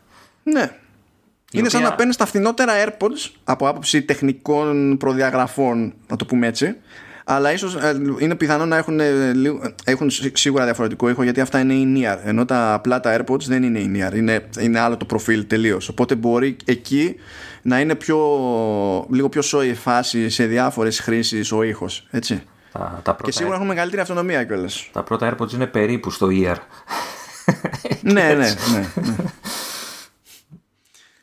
Okay. Ε, οπότε υπάρχει ξαφνικά από το πουθενά και μια λύση φθηνότερη από τα ίδια τα AirPods για ασύρματα με καλύτερη σίγουρα αυτονομία από τα φθηνά τα AirPods και με από okay, οποιαδήποτε AirPods βασικά. Και εικάζω και καλό ήχο, έτσι. Beats είναι. Εντάξει, δεν μπορεί να έχει πολύ χάλια. Να, να σου πω κάτι. Μα, χειρο, να το πούμε έτσι. Ε, είναι, ε, θεωρώ ότι υπάρχει μια πιθανότητα προκοπής να έχουν καλύτερο ήχο σε γενικές γραμμές από τα κλασικά τα AirPods αλλά μπορώ να αισθάνομαι ακόμη πιο σίγουρος ότι θα έχουν καλύτερο ήχο από, την, από τις ideas στα AirPods που τα χρέωνε μέχρι πρώτη 30 δολάρια και τώρα τα ρίξει στα 20. Ναι. Παρ' όλα αυτά. Είναι πιο εύκολο να πεις στατικά. Άντε, άντε, άντε, άμα δεν είχα ακουστικά σύρματα τέλος πάντων. Τώρα που φύτρωσα αυτό στο 50 Ναι. Παρ' όλα αυτά το κόστος προστίθεται έτσι. Δηλαδή. Ε, ένα 50 από εδώ, ένα 30 από εκεί για το πριζάκι, ξέρω πώς θα πάει 20 προστίθεται ένα κόστος για κάποιους. Και μιας και λέμε για κόστος, να πούμε τις τιμές τις ελληνικές, που βέβαια είπαμε ήδη ότι είναι ίδιες με, το, με τις περσινές όταν γινόταν η ανανέωση του line-up. Έτσι, αλλά θέλω να πω μία για τις αμερικανικές τιμές. Ναι, να τις πεις γιατί έχω κάνει ένα πολύ ωραίο πινακάκι στα notes, έτσι, καθόβρα και καλά πινακάκια. Γιατί, ε, ε, τότε τι, να, μην τα, να τα πεις εσύ. Όχι, Θες να κάνει. Ωραία, εγώ θα πω επιγραμματικά κάνεις τα σχόλια για τις αμερικανικές τιμές που θες. Λοιπόν. Θέλω να κάνω ένα αρχικό για το οποίο δεν αγγίζει. Α, τη, okay. τη, γι' αυτό θέλω να το κάνω ξεχωρά. Δεν αγγίζει τι ε, τις ευρωπαϊκές τιμές και τις ελληνικές τιμές. Λοιπόν, ε, ε, στην παρουσίαση η Apple είπε μπλα μπλα τόσα δολάρια, τόσα δολάρια, τόσα δολάρια. Και μετά προκύπτει ότι δεν είναι ακριβώς έτσι αυτή η τιμή που είπε στην παρουσίαση σε δολάρια ισχύει αν είσαι συνδρομητής AT&T Verizon. Αν είσαι άλλο πάροχο, T-Mobile ας πούμε ή Sprint, είναι 30 δολάρια παραπάνω. Και για να γίνει ακόμη πιο by the way, γιατί δεν είχαμε μπερδευτεί αρκετά με αυτή την παρουσίαση γενικά, με τις μπουρδες για 5G και το χαμό με τις κάμερες και δεν ξέρω εγώ τι. Η διαφορά αυτή των 30 δολαρίων είναι μόνο για την περίπτωση των μη προ. Στα προ δεν υπάρχει διαφορά. Okay. Το δένεις όλο αυτό μαζί με το concept. Έχουν γλιτώσει από τη συσκευασία, έχουν βγάλει AirPods, έχουν βγάλει και λες τι κάνετε, γιατί, γιατί, γιατί έπρεπε να κάνεις και αυτό που εμάς λες δεν μας νοιάζει. Δεν, δεν παίζει το ίδιο πράγμα στην Ευρώπη. Αλλά ακόμα και στην Αμερική, why? Τέλος πάντων, εγώ θα πω τις τιμές που είπανε. Ε, λοιπόν, iPhone 12 mini 6,99 δολάρια. Εννοείται όλα αυτά είναι τα base model που θα πω. Ε, Πώ είπαμε σε συνδρομητέ AT&T και Verizon, όπως είπες τώρα εσύ. ε, στην Ελλάδα αυτό μεταφράζεται σε 869, 869 ευρώ. Που, ε, να θυμίσουμε ότι οι τιμές Αμερικής, πέρα από αυτό το που είπες, ε, αν θυμάμαι καλά, δεν έχουν ούτε ΦΠΑ. Έτσι, δηλαδή, αν την πολιτεία ή δεν ξέρω τι, ε, προστίθεται και το ΦΠΑ. Εμάς είναι τελική τιμή το 869. Ε, iPhone 12 969 ε, και 799 δολάρια στην Αμερική αντίστοιχα. Και τώρα το 12 Pro είναι στα, 9, ε, στα 999 δολάρια 1229 ε, στην Ελλάδα. Αυτά είναι επίσημες τιμές. Μετά δεν κανένας και πει το ότι γιατί έχουν τόσο μεγάλη διαφορά. Χωρίς ΦΠΑ τα δολάρια. ΦΠΑ. Πάντα. Ναι. Χωρίς ΦΠΑ. ΦΠΑ. Και δεν ξέρω αν είναι. Εντάξει, και κέρδος και, και δασμοί, δεν ξέρω τι άλλο μπορεί να παιχτούν. και το Max 1099 δολάρια, 1339 ε, ευρώ στην Ελλάδα. Ε, όλα αυτά είπαμε τα ε, βασικά μοντέλα, δηλαδή με, τα, με, το, με το χαμηλότερο αποθηκευτικό χώρο. Ε, και από ό,τι μου εσύ, γιατί εγώ δεν το θυμόμουν, είναι οι τιμές των περισσότερων μοντέλων, έτσι. Ναι, αλλά δηλαδή αν, αν θυμάμαι κάτι λάθος, άντε να παίζει κανένα δεκάρικο off, ας πούμε, και να έχω μπερδευτεί. Μια τέτοια φάση. Είναι στη, στη χειρότερη. Και να πούμε ότι πρώτα, πρώτα θα ανοίξουν οι παραγγελίες και θα γίνει η διανομή των μοντέλων σε 6,1 inches, δηλαδή το iPhone 12 και το iPhone 12 Pro, ενώ το iPhone 12 mini και το iPhone 12 Pro Max πάνε για Νοέμβριο. Όχι Οκτώβριο, σαν τα άλλα δύο. Τώρα, για το τι ακριβώς ισχύει στην Ελλάδα, δεν νομίζω ότι έχει ξεκαθαριστεί, γιατί ξέρουμε πότε θα ανοίξουν τα pre για, για Αμερική, αλλά και να βγει και τι γίνεται, πότε ανοίγουν τα pre και ποιες είναι οι τελικές ημερομηνίε πληροφορίε για Ελλάδα, δεν έχω προλάβει να δω την πληροφορία. Πάω να δω μπάσκετ, αλλά δεν νομίζω μάλλον θα λέει έρχεται σύντομα. Ναι, στο δελτίο τύπου της Άιστον μια φορά δεν είδα ημερομηνίες που μου έσκαν στο δελτίο τύπου σήμερα. Κάνεις διαφήμιση, τα παίρνεις. Αφού είναι αντιπρόσωποι, ρε, εγώ τι φταίω. Ναι, κάτσε να διαλέξω το μίνι. Και έχω την εξής πληροφορία ότι δεν έχω καμία πληροφορία. Εντάξει. δεν λέει τίποτα ακόμα. Τι είχαμε, τι χάσαμε. Ε, όχι, ξεχάσαμε να πούμε τα πολύ βασικά για άλλη μια φορά. Όπως; Αποφεύγεις ότι είτε προ είτε απλό μίνι ε, η επιλογή είναι μία και αυτή είναι πλε. Ξέρεις ότι δεν πρόκειται να πάρω μπλε, το ξέρεις. Μ' αρέσει το μπλε, μ' αρέσει το μπλε. Είναι πανέμορφο. Απλά να ξέρεις ότι δεν πρόκειται να πάρω μπλε. Καλά, ε, εσύ χίλια χρώματα να πάρουν, μαύρο θα πάρεις. Δεν, δεν σε ρωτάμε, δεν, σε, δεν μας απασχολείς. Ε, Η καλύτερη ατάκα που άκουσα πάντως από έναν άλλον ένα ξένο podcaster λέει χαίρομαι που το λένε λέ, το, το γκρίζο το λένε graphite χώρια που εγώ χαίρομαι ότι ταιριάζει με το, με το χρώμα του πλαισίου και δεν είναι ασήμι το πλαίσιο να κάνει μπαμ σχέση με το υπόλοιπο μου θυμίζει καλές εποχές του μαύρου iPhone 5 αλλά anyway άλλη κουβέντα αυτή ε, λέει χαίρομαι που δεν το λένε space gray γιατί το διάστημα δεν είναι γκρι